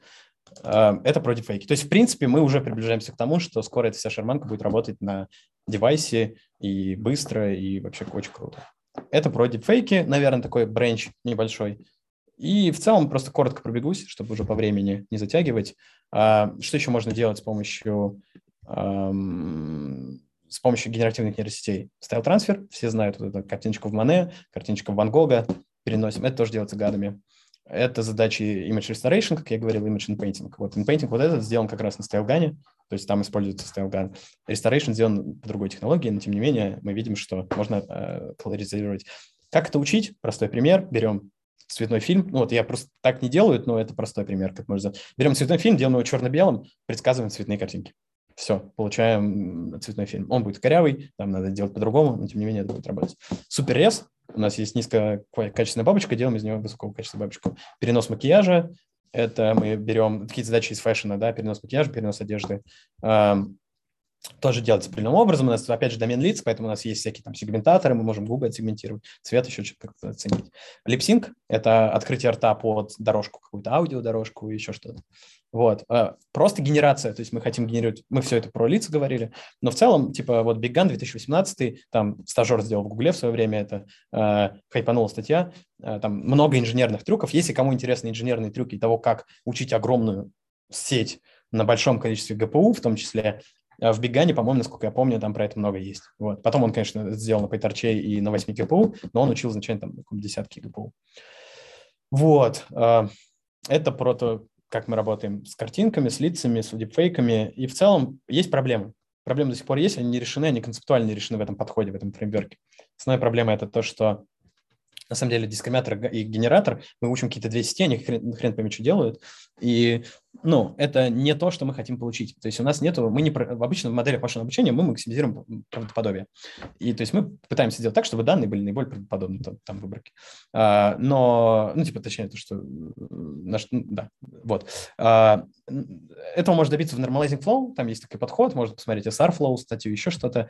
А, это то, что я говорил про обратимые, для каждой функции должна быть обратная функция. Вот, ну, у этого есть проблема, они обычно вычислительно очень сложные, и там это только сейчас начинается, это весь ресерч активно, поэтому пока мы еще не там. Ган — это отдельный фреймворк, он по-другому учится. Вот, мод коллапс, мод дроппинг, картинка справа. Можно посмотреть в картинке справа интересную штуку. Смотрите, если генератор будет генерировать вот такое синее пятно поверх вот этих красных точек, красные точки — это реальные сэмплы в двумерном пространстве, а синее — это наше, то, что генерирует генератор. Когда посмотришь на дискриминатор, скажешь, ну да, в целом, типа, представим, что это там, я не знаю, часы, да, там, часовая стрелка и сколько времени, да, там, я не знаю. А, он скажет, ну да, типа там одиннадцать часов, это довольно правдоподобная штука, в целом единичка. И он перестает генерировать что-то другое, он начинает генерировать только одно. Он может генерировать одно лицо, еще какую-то одну штуку. Это называется мод-коллапс. Ну, мод-дроппинг, соответственно, это когда он игнорирует какие-то моды, он перестает генерировать женщин, я не знаю, только мужчин начинает генерировать. Это мод-дроппинг. Вот, эти проблемы до сих пор, они там по-разному решаются, но в целом это концептуальная проблема, которая не решается именно с точки зрения постановки лосса. Получение энкодеров для генератора, то, что я говорил, что, что мы не учим энкодер, мы не можем заэнкодить картинку, мы можем генерировать их, сэмплировать, а как нам заэнкодить Обаму в StyleGAN, непонятно. Отсутствие метрик качества – это вот ключевая проблема всех, кто занимается ганами. Мы не знаем, как сказать, какая картинка лучше другой. Потому что мы работаем с картинками, одно лицо, есть второе лицо, как их оценить, что одна модель лучше, непонятно. Предсказываем стоимость жилья с помощью нейросетки. Круто. Мы говорим, что чем меньше в рублях ошиблись, тем лучше сеть. Тут такого мы не можем сделать. Чем меньше в пикселях ошиблись, непонятно, как считать. Осцилляция качества модели – такая модель, проблема, с которой все встречаются. Решается она, на самом деле, частично определенными вещами. Она решается регуляризацией дискриминатора зачастую и решается сглаживанием весов генератора так, чтобы он в районе локального минимума не скакал туда-сюда, а генерировал какие-то все время более-менее стабильные картинки. Ну и такая вещь, как инвариантность сверток к перемещению, про это мало говорят. Но суть в том, что это, с одной стороны, плюс, потому что свертка, она в моменте не знает, вот она идет по картинке вот так, и она не знает, она вот это, оценивает вот этот регион, но она не знает, что происходит в правом нижнем регионе. Если мы будем генерировать собаку, ничего не мешает нашей сетке сгенерировать пятиногую собаку. Она в одной стороне одну ногу сгенерирует, в другой – другую. Вот. Про метрику, ну, это, может, кто занимается, кто не занимается. В целом, как бы это вот, если вы почитаете пейперы, основная метрика, как меряют модельки, это эф ай ди, у нее есть э, минусы в этой метрике.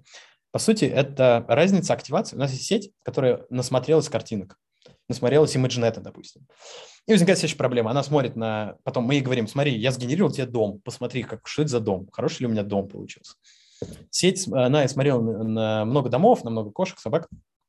И она говорит, твои дома в среднем, то есть у меня внутри, в моем латентном пространстве, они выглядят примерно так же, как актив... я активируюсь, я также при просмотре на этот дом, у меня такие же активации возникают, как при просмотре на обычные дома. И вот эту разницу мы меряем, на самом деле, через матрицу ковариации активации и через среднее просто. Мы мэпим эти две штуки. Но она чувствительна к размеру выборки, потому что когда мы что-то считаем, где-то считаем дисперсию, где-то считаем эмпирическое среднее, очевидно, что это чувствительно к размеру выборки, потому что это не настоящая дисперсия. Вот, поэтому тут как бы возникает такая проблема. И поэтому нужно всегда много данных из исходного домена, много данных из таргет-домена, ну, из полученного синтетических данных, и мы должны это как-то адекватно оценить. Ну, и трюки всякие, если кто занимается, такой, наверное, ш, ш, ш, такой короткий трюк, можно оценивать не сам эф ай ди по абсолютному значению, а оценивать скорость падения эф ай ди. Если можно посчитать там первую производную, да, посмотреть вот эту наклонную, наклон, и чем он сильнее, можно стопорить те модели, которые плохо сходятся, и продолжать обучать те модели, которые хорошо сходятся с точки зрения эф ай ди. Еще хорошая штука, эф ай ди хорошо используется для того, чтобы не учить модель двадцать дней, когда ее можно выучить, например, похожего качества за семь дней. Потому что ганы можно учить бесконечно, он там будет что-то делать, какие-то картинки генерировать, когда его остановить, непонятно. Вот, куда все движется. Ну, если вот представим, что вы хотите почитать про, типа, про ганы вы все знаете, в целом вы все понимаете, вы уже там работаете, хочется чего-то, то, что сейчас делают, понять вообще, куда движется. Ну, самый лучший способ почитать про статьи, да, там си ви пи ар и си ви, там про что пишут. Ну, я так делал такой короткий, типа, бриф, что, что можно посмотреть. Ну, во-первых, трансформер для зрения, это супер хайп сейчас. Вот то, что я показывал график ImageNet, а там в конце победил visual трансформер как раз. Что такое трансформер для зрения? Ребята говорят, давайте возьмем трансформер из эн эл пи, из Natural Language Processing.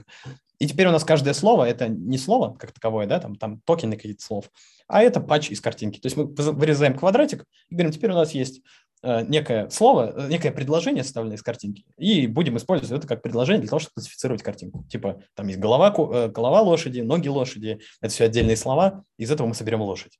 Эта штука хорошо работает, в ней куча параметров обычно, потому что там перцептроны, но в целом она типа рвет сейчас все, что можно, и я думаю, там еще будет очень много ресерча, и это только начало. А, обучение на малом количестве данных.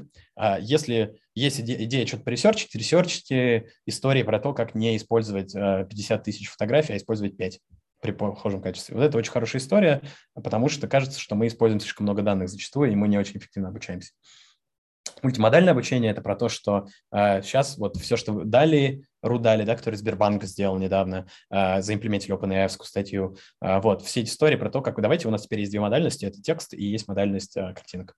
Давайте как-то это все соединять. Давайте текст соединим с картинками, текст со спичом соединим, картинки со спичом, вот это все. И для этого появились там куча прикольных трюков и подходов, благодаря OpenAI, по большей части, там и Google.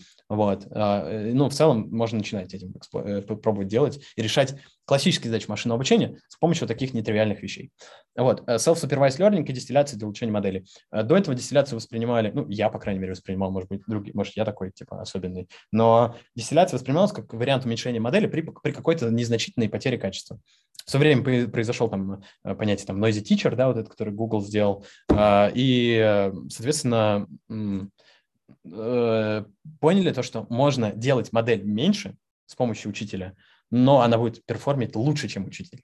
И вот сейчас как бы там есть статьи, вот Дина, а, вообще учитель не учится сам напрямую, он учится через веса студента. То есть это как если бы я давал, не знаю, что-то делал, предсказывал, а потом ко мне приходил человек, студент мой, и говорил, что, слушай, ты ошибаешься каждый раз, и я при этом был бы учителем почему-то, а он студент. Это такая не очень тривиальная для понимания штука, но в ней есть логика, можно почитать пейпер. И она перформит очень хорошо, и сейчас это state of the art, по-моему, как раз.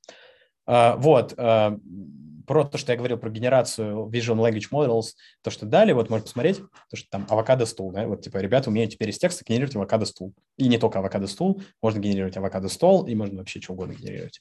Есть caption, давайте с помощью caption генерировать картиночки. Есть клип, который StyleCLIP, допустим, то есть мы теперь можем в StyleGAN, допустим, генерировать картинки с помощью текстового описания.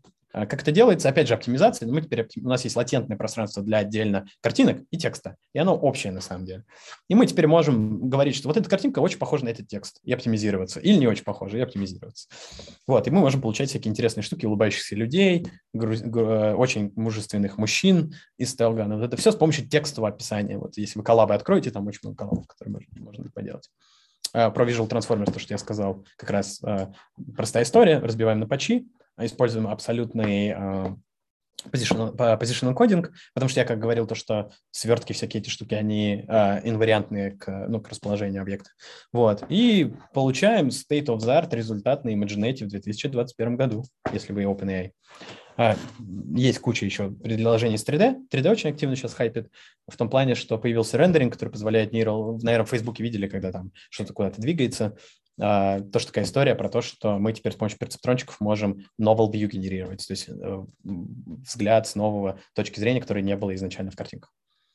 Куда смотреть? Если вы хотите погрузиться именно в какие-то state of the art подходы, то самый крутой способ, я бы сказал, что, наверное, это все-таки подпишитесь на чуваков в Телеграме, которые этим занимаются, и они будут репостить, а вы будете читать, и будете находить готовые коллабы, это очень удобно. Если чувствуете в себе достаточно понимания всего предмета, конечно, читайте статьи си ви пи ар, нипса и си ви. Если не очень хорошо чувствуете себя с статьями, у статей всегда есть project page, где очень коротко объясняется. Идея для pet-проджектов такая не очень тривиальная идея.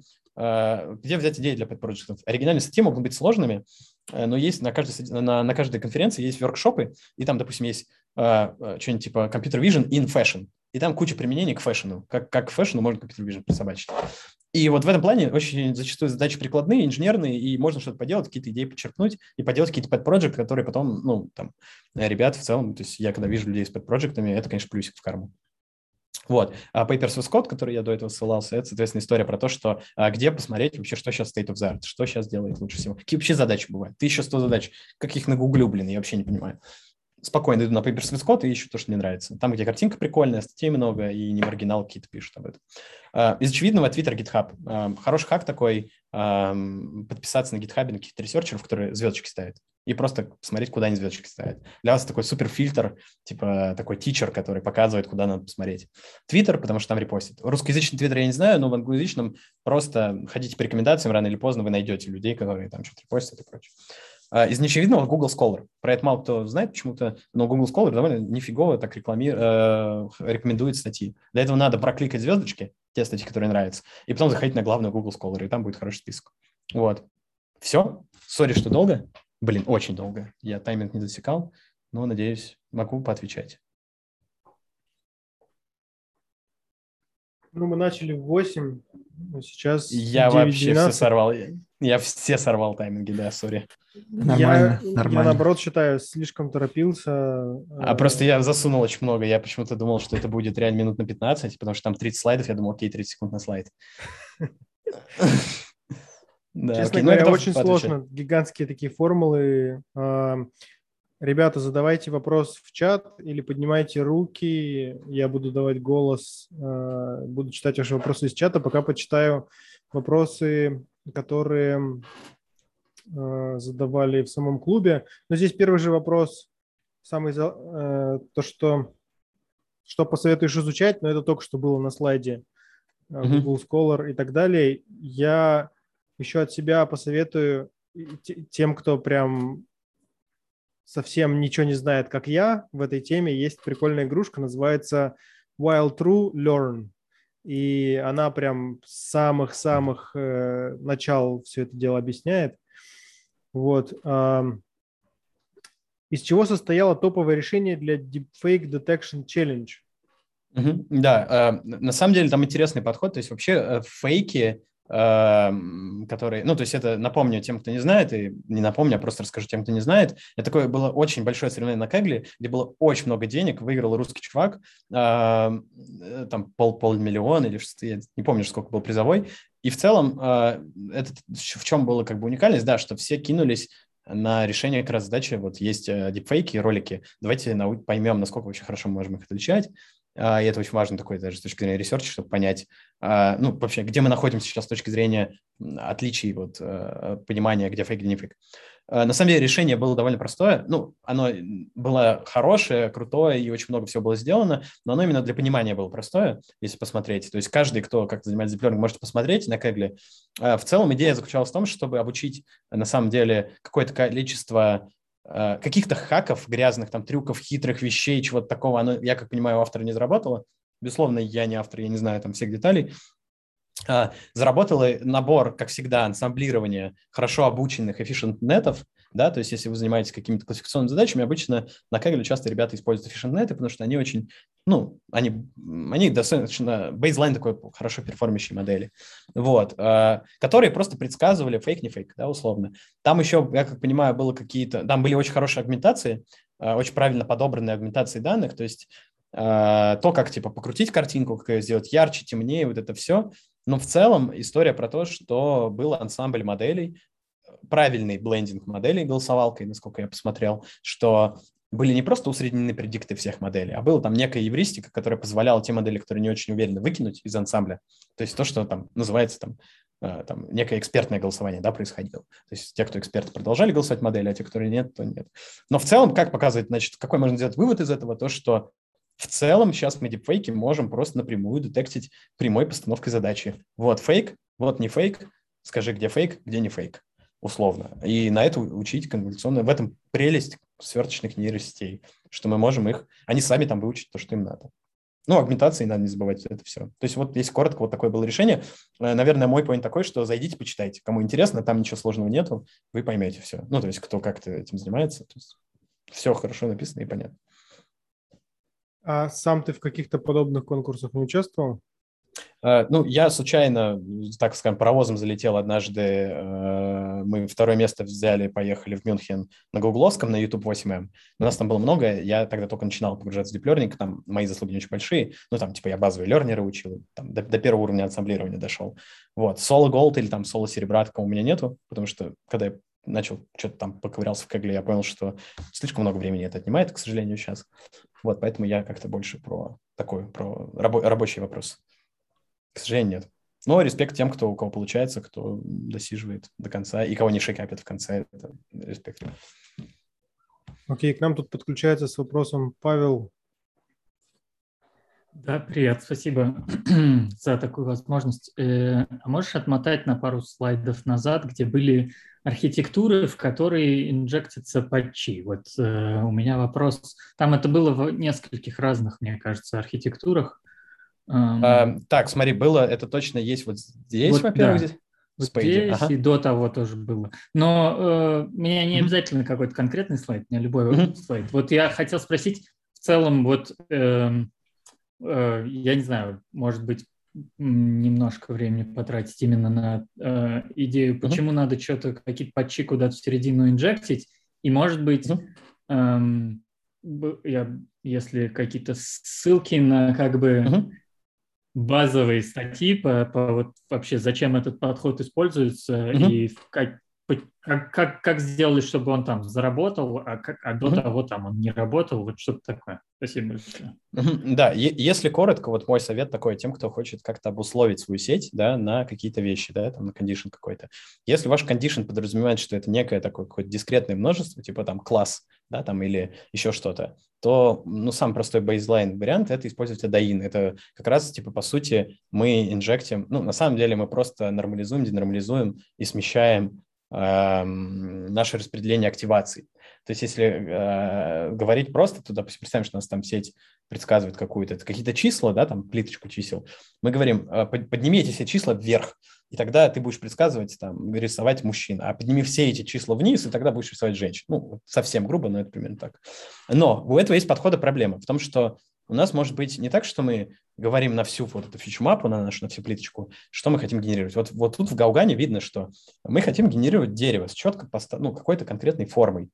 И если мы будем подавать вот эту штуку в начало куда-то, да, она со временем из-за особенностей свертки, она размоется. То есть каждый пиксель на самом деле вот здесь, он состоит из множества пикселей вот здесь. И, соответственно, там все смоется. То есть оно все там будет сложно сети. Тогда возникает какой вопрос? Ну, какое желание, естественно, возникает? Давайте кажд... на каждом этапе, когда у сетки все размывается, давайте ей помогать, давайте ей добавлять какую-то информацию, которая имеет пространственную, ну, какую-то пространственную, ну, информацию в себе. Хорошо, давайте вот возьмем плиточку, да, вот эту. И давайте просто, ну, простой пример, как мы можем это делать. Давайте, вот у нас есть фичмапы, давайте просто прям саму сырую картинку прям просто прикладывать каждый раз к этой фичмапе, да. Тут, как, вот это получили на выходе из сети, взяли вот это, под... отресайзили, подсоединили и погнали дальше.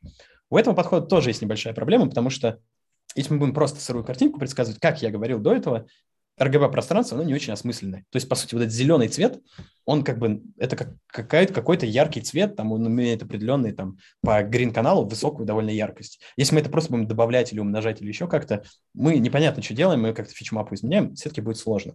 Давайте сделаем какое-то преобразование над этой фичмапой такое, чтобы не потерять пространственную вот эту характеристику. И вот именно спейд, он, ну, как бы, в том числе про это. В том, они говорят, давайте мы это свернем сверточкой, другой типа сеткой, и получим новую плиточку, типа какую-то, да. И эту плиточку мы, типа, подсоединим и поехали. Только они, на самом деле, не подсоединяют, а, а используют для нормализации и денормализации. Но это уже вопрос типа деталей. Я бы рекомендовал для себя решить в задаче, в постановке, если кондишн какой-то такой дискретный, типа мужчина-женщина, возраст, еще что-то, не имеет, а мы хотим генерировать картинку, то можно использовать эй ди ай эн. Если, допустим, кондишн следующий. Я хочу, чтобы у меня шляпа была на человеке. Вот у меня есть фотка шляпы, и я хочу эту шляпу как-то посадить на человека. Вот тут можно подумать о том, чтобы использовать спейд. Вот это такой хороший способ инжектить некую пространственную информацию. Есть другие способы, но это прям хорошая штука, она работает реально. Вот. И она не очень дорогая по весам, то есть она не сильно удорожает модель. Плюс она очень действительно решает свою задачу. Вот, наверное, какой-то такой совет. Класс, можно посмотреть, спасибо. Кто форкается от спейда, именно кто пишет про это статьи, и посмотреть, э, там, какие есть идеи про вот такую инжект стиля. Все это условно mm-hmm. можно гуглить как инжект стиля на самом деле, потому что это стиль, это не контент, это стиль. Ну вот, коротко. Так, cool, спасибо. Вопрос от Дениса. Денис?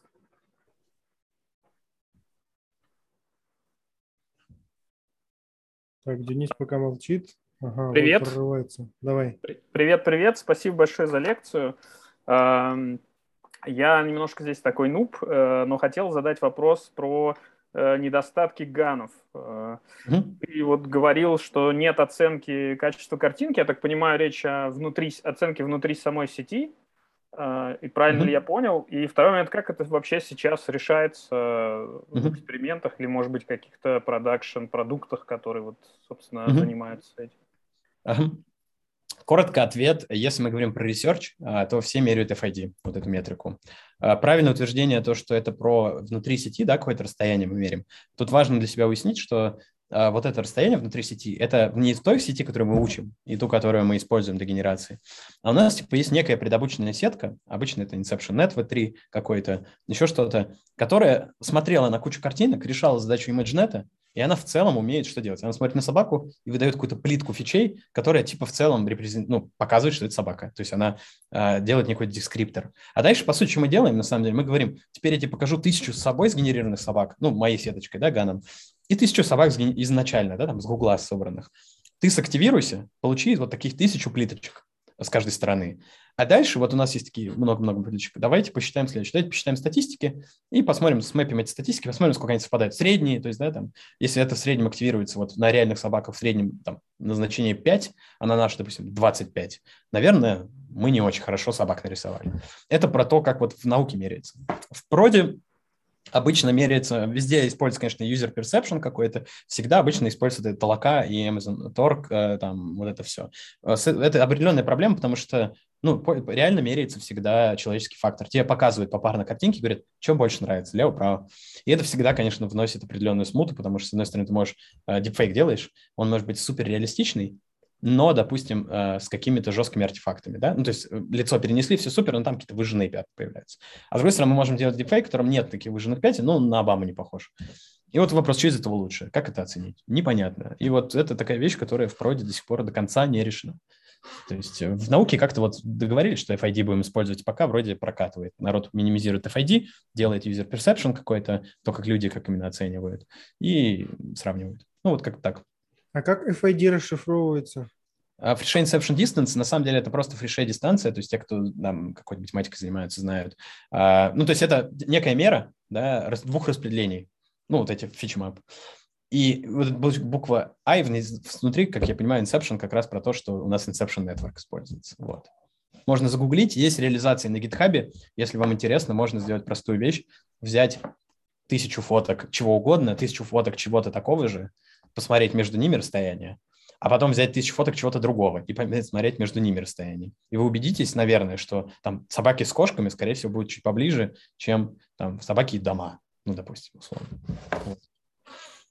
И теперь вопрос от Михаила. Да, Олег, спасибо большое, очень интересно, mm-hmm. очень много информации. Сори, сори, но... мне прям очень стыдно за тайминг. Не, но я... не нормально, нормально. Ну, mm-hmm. то есть как бы классно, это прям такая нагрузка для мозга, то, что надо. Mm-hmm. Um, слушай, у меня на самом деле такой очень наивный вопрос. Uh, как вообще происходит работа над новыми uh, сетками? То есть, условно говоря, вот у тебя есть там вся, всякие сложные, уже сделанные рабочие сетки. Ты хочешь сделать, у тебя есть какая-то задача, да, ты хочешь что-то придумать новое. Как mm-hmm. это, есть там какая-то мотивация, ты, ты считаешь что-нибудь? Или, или это вот ты прям берешь и пытаешься просто ну, прямо закодить э, какую-то mm-hmm. модельку маленькую, которая это будет работать? Как вот, как это в, в, в, в ежедневной работе работает? В ежедневной работе это работает следующим образом. Ну, во-первых, если у вас есть уже постановка задачи, то круто, вы молодец. Если вы понимаете, что вы хотите получить. Допустим, мы хотим получить, я не знаю, я хочу генерировать текстуру эм, обоев, да, новую. Там, типа, у меня магазин, который производит э, какие-то обои. Типа, я говорю, у меня первый нейромагазин, который там нейрообои типа, генерирует для, для дома. Окей, я понимаю, что мне нужны какие-то качественные обои. Uh, постановка уже более-менее есть. Uh, дальше, я думаю, ну, безусловно, как любой задача машинного обучения, это про данные, про все это, uh, возникает вопрос следующий.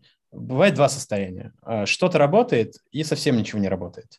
Вот есть состояние совсем ничего не работает, надо упрощать, надо брать uh, текущие существующие архитектуры, пытаться заводить, да, упрощать их, там, ну, то есть пока не заведется. Как только это заводится, начинает давать какой-то положенный результат, но не того качества.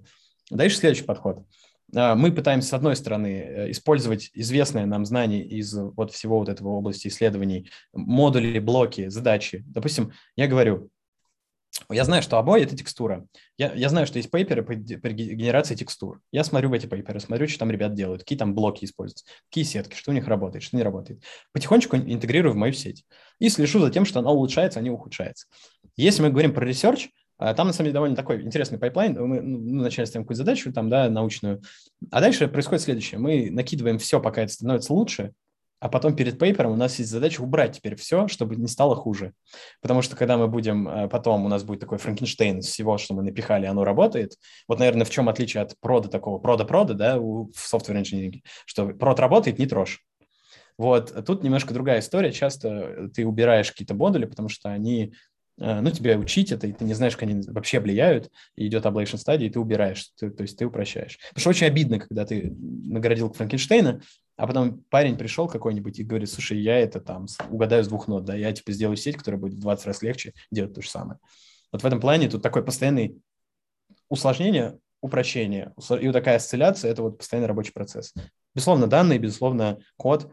Ключевое еще отличие, наверное, диплернинга вот от каких-то других там более-менее там классических задач машинного обучения. В классическом Data Science, кто занимается там в ритейле или еще где-то рексисами, там гораздо меньше публикаций, там гораздо меньше выходит нового чего-то. В диплернинге, блин, если ты за два месяца не успеешь что-то сделать, выпустят пейпер, который тебя уже обгонит на повороте, и тебе надо будет уже другой пейпер делать. Вот, и в этом плане ты все время должен писать, с одной стороны, код, который делает то, что тебе надо, и выполняет твою задачу, с другой стороны, ты должен контролировать, что код ты пишешь быстро, пускай и не так качественно где-то в каких-то моментах. То есть вот это такие, наверное, отличия от прода, да, там. С другой стороны, не так страшно что-то уронить. То есть сетка не учится, ну, не учится почему-то, фиг знает. Вот, в проде, не, если что-то сломалось, значит, как бы кто-то это сломал. Ну, типа, просто так там баз данных не падает, условно. А, спасибо, интересно. Угу. А можно я еще один вопрос задам, пока все думают? Эм, вот ты вначале говорил э, про... Простой пример, что типа вот сетка, как мы знаем, что она не выдает просто какой-то сэмпл из выборки. А, собственно, а почему она не выдает сэмпл из выборки? Это конкретно за, за, за хардкожено там как-то? Или это с, свойство вообще mm-hmm.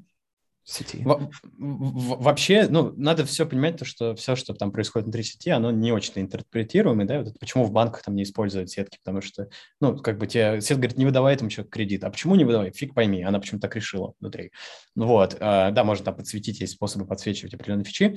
Короче, ответ такой. В общем случае мы, наверное, не знаем, что она будет выдавать, как она будет это выдавать. Мы можем это эмпирически засэмплить, посмотреть глазками, да, на это. Достать ближайших соседей из выборки, посмотреть. Проблема в том, что в эр джи би-пространстве соседей доставать тоже глупо, поэтому зачастую там можно, вот простой пример, сгенерировали тысячу лиц, посмотрели по ArcFace, да, вот что это за люди. Если она мне начала Обаму генерировать, значит, она запомнила Обаму. Ну и даже вот видно, если попробовать закодить, допустим, в StyleGAN Обаму, он хорошо закодится, скорее всего, там более-менее. А попробовать закодить, там, я не знаю, кошку, ну, условно, я не знаю, человек в костюме кошки. Это будет плохо, потому что у нее нет в памяти этого. Почему она так запоминает? Непонятно. Она обновляет свои веса, что она там обновляет, это отдельный вопрос, отдельная область исследования. То есть, коротко, не, не знаем, почему она не запом... запоминает. Почему она даже там не запомнила в такой простой постановке, когда это черно-белые фотки, и типа они очень простые. Наверное, какие-то особенности сверток. Ей легче как-то аппроксимировать, чем запоминать. То есть такой, это универсальный аппроксиматор, и выгоднее что-то среднее и добавку к среднему предсказать, чем, чем а, две моды. Вот проблема как раз про мод коллапс, то, что я говорил, ей выгодно будет просто выучить одну моду, и иногда, может быть, как-то ее там чуть сдвигать. Вместо двух мод она выучит одно лицо и будет его там шуметь в него, что-то там, двигать глаза у него, но в целом будет один человек. Вот, какой такой ответ? Понятно, спасибо. Окей, ребята, еще вопросы у кого-нибудь остались? Поднимайте руки. Пишите в чат. Был вопрос в клубе от Никиты. Интересно, как устроен переход от unconditional к conditional. Можно на примере mapping network из StyleGAN два. Mm-hmm. Ну вот это то, что, видимо, я отвечал во время доклада как раз про вот эту историю, что, ну, там как раз conditional идет из... Э, ну, там как раз про то, как вот этот mapping network обучать, как вообще взять и там человека заинкодить StyleGAN. То, что я там вначале говорил, чтобы не повторяться, я, там, кому надо, посмотрит потом на записи. Но это вот именно оно было, мне кажется. Окей. Okay. Ну, новых вопросов вроде не поступает. Сейчас, народ... Погоди, да, я, я тогда спрошу. Еще у меня вопрос такой более глобальный, может быть, в виде фоллоуапа к предыдущему. Есть ли вообще какой-то способ достать информацию, из... даже не, не то, что достать информацию, понять или исследовать как-то, почему сетка делает то, что она делает. Потому что у нас, допустим, в физике, да, мы тоже пытаемся делать, ну не мы, но народ пытается делать э, э, сетки всякие для экспериментов, например. Вот ты mm-hmm. берешь и строишь эксперимент. И она выдает классные результаты, совершенно непонятно почему, даже физически. То есть там что-то происходит, но мы понять, какая физика за этим стоит, то есть почему именно вот, вот в такой комбинации там какие-нибудь штучки mm-hmm. туда засунула, нет никак, ну как бы неизвестно. И мне интересно, mm-hmm. есть ли люди, которые пытаются с этим разобраться? А, да, безусловно, есть такой ресерч, и им люди занимаются, и на самом деле это еще частично прикладной ресерч, то есть, понятное дело, есть фундаментальные математические проблемы, да, там как правильно описать, сколько информации она там хранит, еще что-то. Почему она, как она обновляется, как веса обновляются. Но в реале классический способ вот в зрении, куда можно копнуть, если интересно посмотреть, если такая штука называется городкам там, или еще что-то, это на самом деле подсвечивает те регионы, которые сильно активируются, да, там по каким-то причинам. И, соответственно, там, если сделать так, такую штуку для, допустим, для домена лиц, то там будут там глаза высвечиваться, там или рот высвечиваться, да, ну, какие-то вещи, которые как бы характеризуют человека. Вот, ну, как-то там ArcFace, если использовать, тоже можно получить, куда ArcFace смотрит. Определенные механизмы есть. В домене лиц это как-то более-менее работает, потому что там есть структура, есть глаза, мы знаем, есть рот, что там цвет кожи, всякие такие штуки. В более общих доменах, наверное, это будет сложно получить, понять. Но в целом, да, есть, это называется как... Ну вот я бы начал с городкам, там, визуализация градиентов, еще что-то. Это именно происходит во время обучения там, или еще чего-то. Можно смотреть, как она обновляет веса. А в целом этот ресерч есть, и я бы действительно смотрел бы скорее в картинке в этом плане, если, именно у, вас, если у вас именно нейросеть, ну то есть перцептроны там, или еще что-то. Проблема в том, что в картинках в основном сверточные нейросетки. И тут как бы надо понимать отличие сверточных операций от операций перцептрона, которые делает, потому что как раз перцептрон, он не инвариантен к положению объекта в картинке. Вот, и в этом плане, да, делаю такой ресерч, можно посмотреть. Там обычно какие-то прикольные визуализации, красивые такие, что такое делать.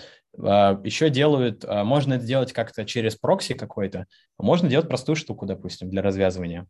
Вот, я не знаю, физики там или где-нибудь. Допустим, есть сеть, которая там что-то предсказывает. Хорошо, давайте ей покажем...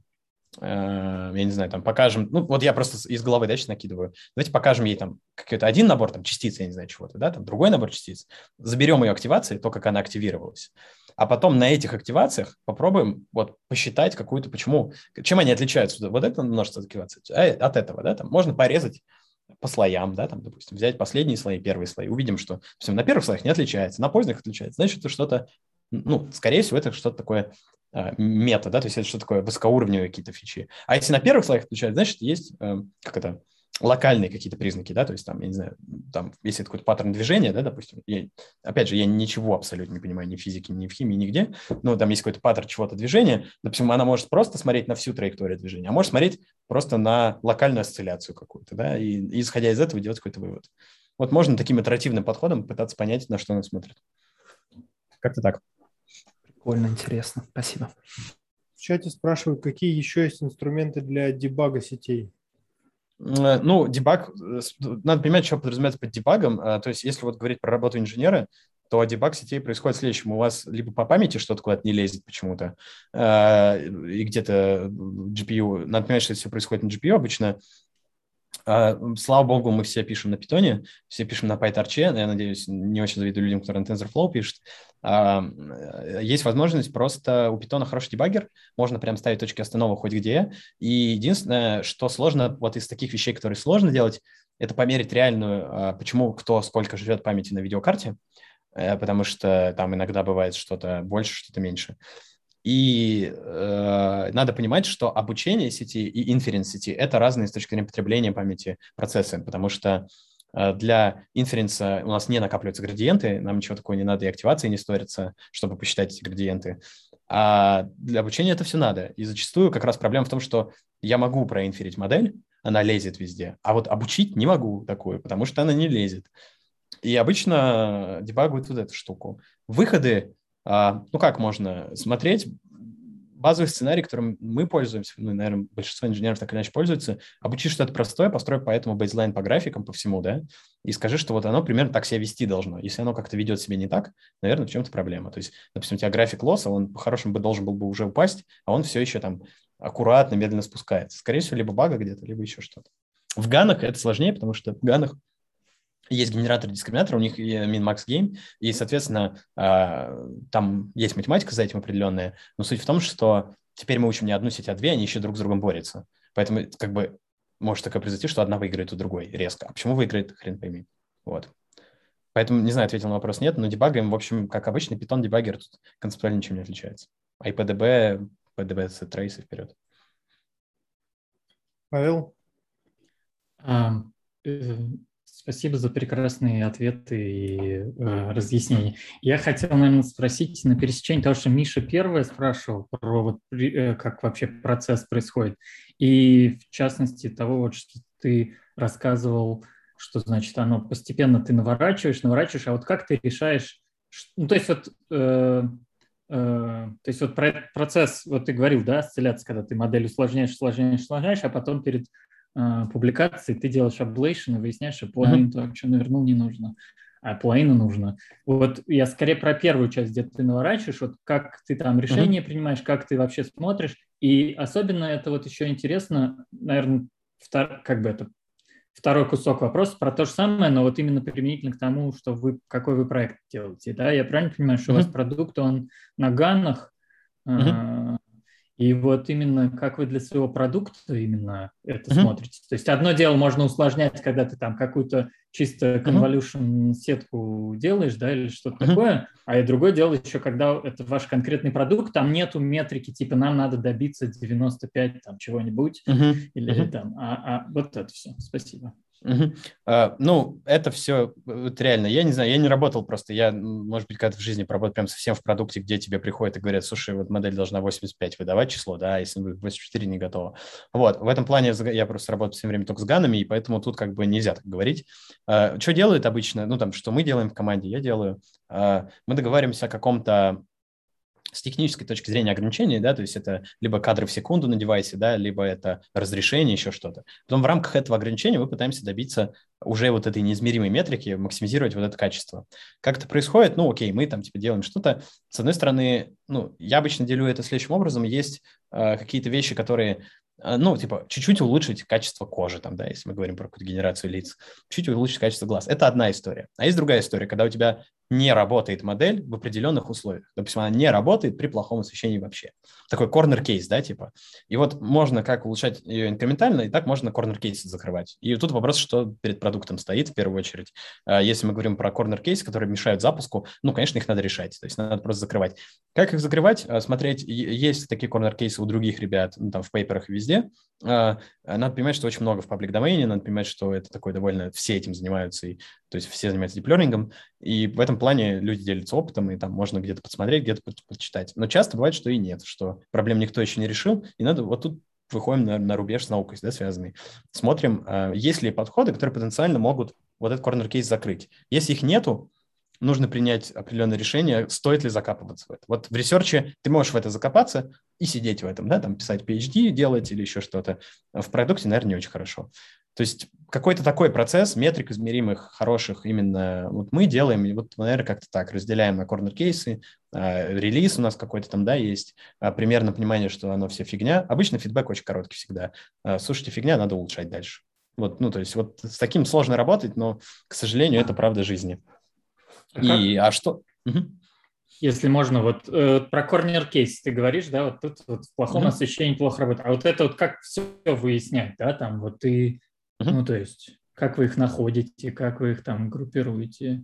Ну это вообще процесс э, э, э, или это как, угу. как бог надо, типа повезло найти, окей, нашли. А... Не повезло, узнаем потом только. Тут надо учитывать, что вот, вот разработка этого, ну, таких вот продуктов, наверное, как мое мнение, я могу ошибаться, безусловно, это такой объект дискуссии, а, но кажется, что вот именно state, такие research-driven продукты, да, где на рубеже, да, там, research, а проблема заключается в том, что тут очень много вот этого продуктового мышления, оно спускается на уровень инженера, потому что вы все время что-то такое очень, типа, сделали хитрое, да, что-то другое никто не делал. И непонятно, как бы, нельзя сказать, там, найти человека какого-то с улицы и сказать: слушай, а как тебе кажется, вот там такой-то лосс, вот он меня вот тут качество текстуры улучшил. Ты пока ему будешь вопрос объяснять, он уже встанет и уйдет, просто ему скучно будет слушать про это. Поэтому вынуждены, тут вот, наверное, отличие от продуктовой разработки в том, что мы действительно сами вынуждены зачастую находить эти корнер-кейсы, сами понимая, где ограничения нашей модели, данных. Надо понимать, ограничение может быть как в модели, так и в данных. Вот, соответственно, можно и то, и то фиксить. Если ограничение в данных, ну, там, данные искать, да, источник данных. Ограничение модели – это, ну, надо уже архитектурно смотреть. Вся эта история – это наука про данные в другом случае. Поэтому, если вы учитесь, у вас все данные – это ребята в Сан-Франциско под солнечным там светом, сидящие на пляже, а вы хотите сделать дипфейк человека, который сидит в своей квартире где-нибудь в Мурманске при лампочке накаливания, ну, наверное, вы сами уже с момента ноль неправильно поставили себе сбор данных. Вы должны понимать, кто ваш клиент, ну или кто ваш пользователь. Как-то так. Ну, это инженер должен понимать тоже в том числе. Тут нельзя сказать, что это работа продукт, продукт чувака. Это инженер в том числе должен понимать прекрасно. Okay, спасибо. Угу. Господа, еще вопросы?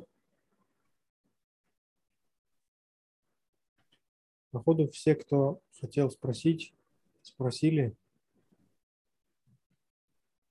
Ну что, мы еще играем на закрытие? Да, классно. Слушай, Олег, было очень интересно. Я думаю, что да.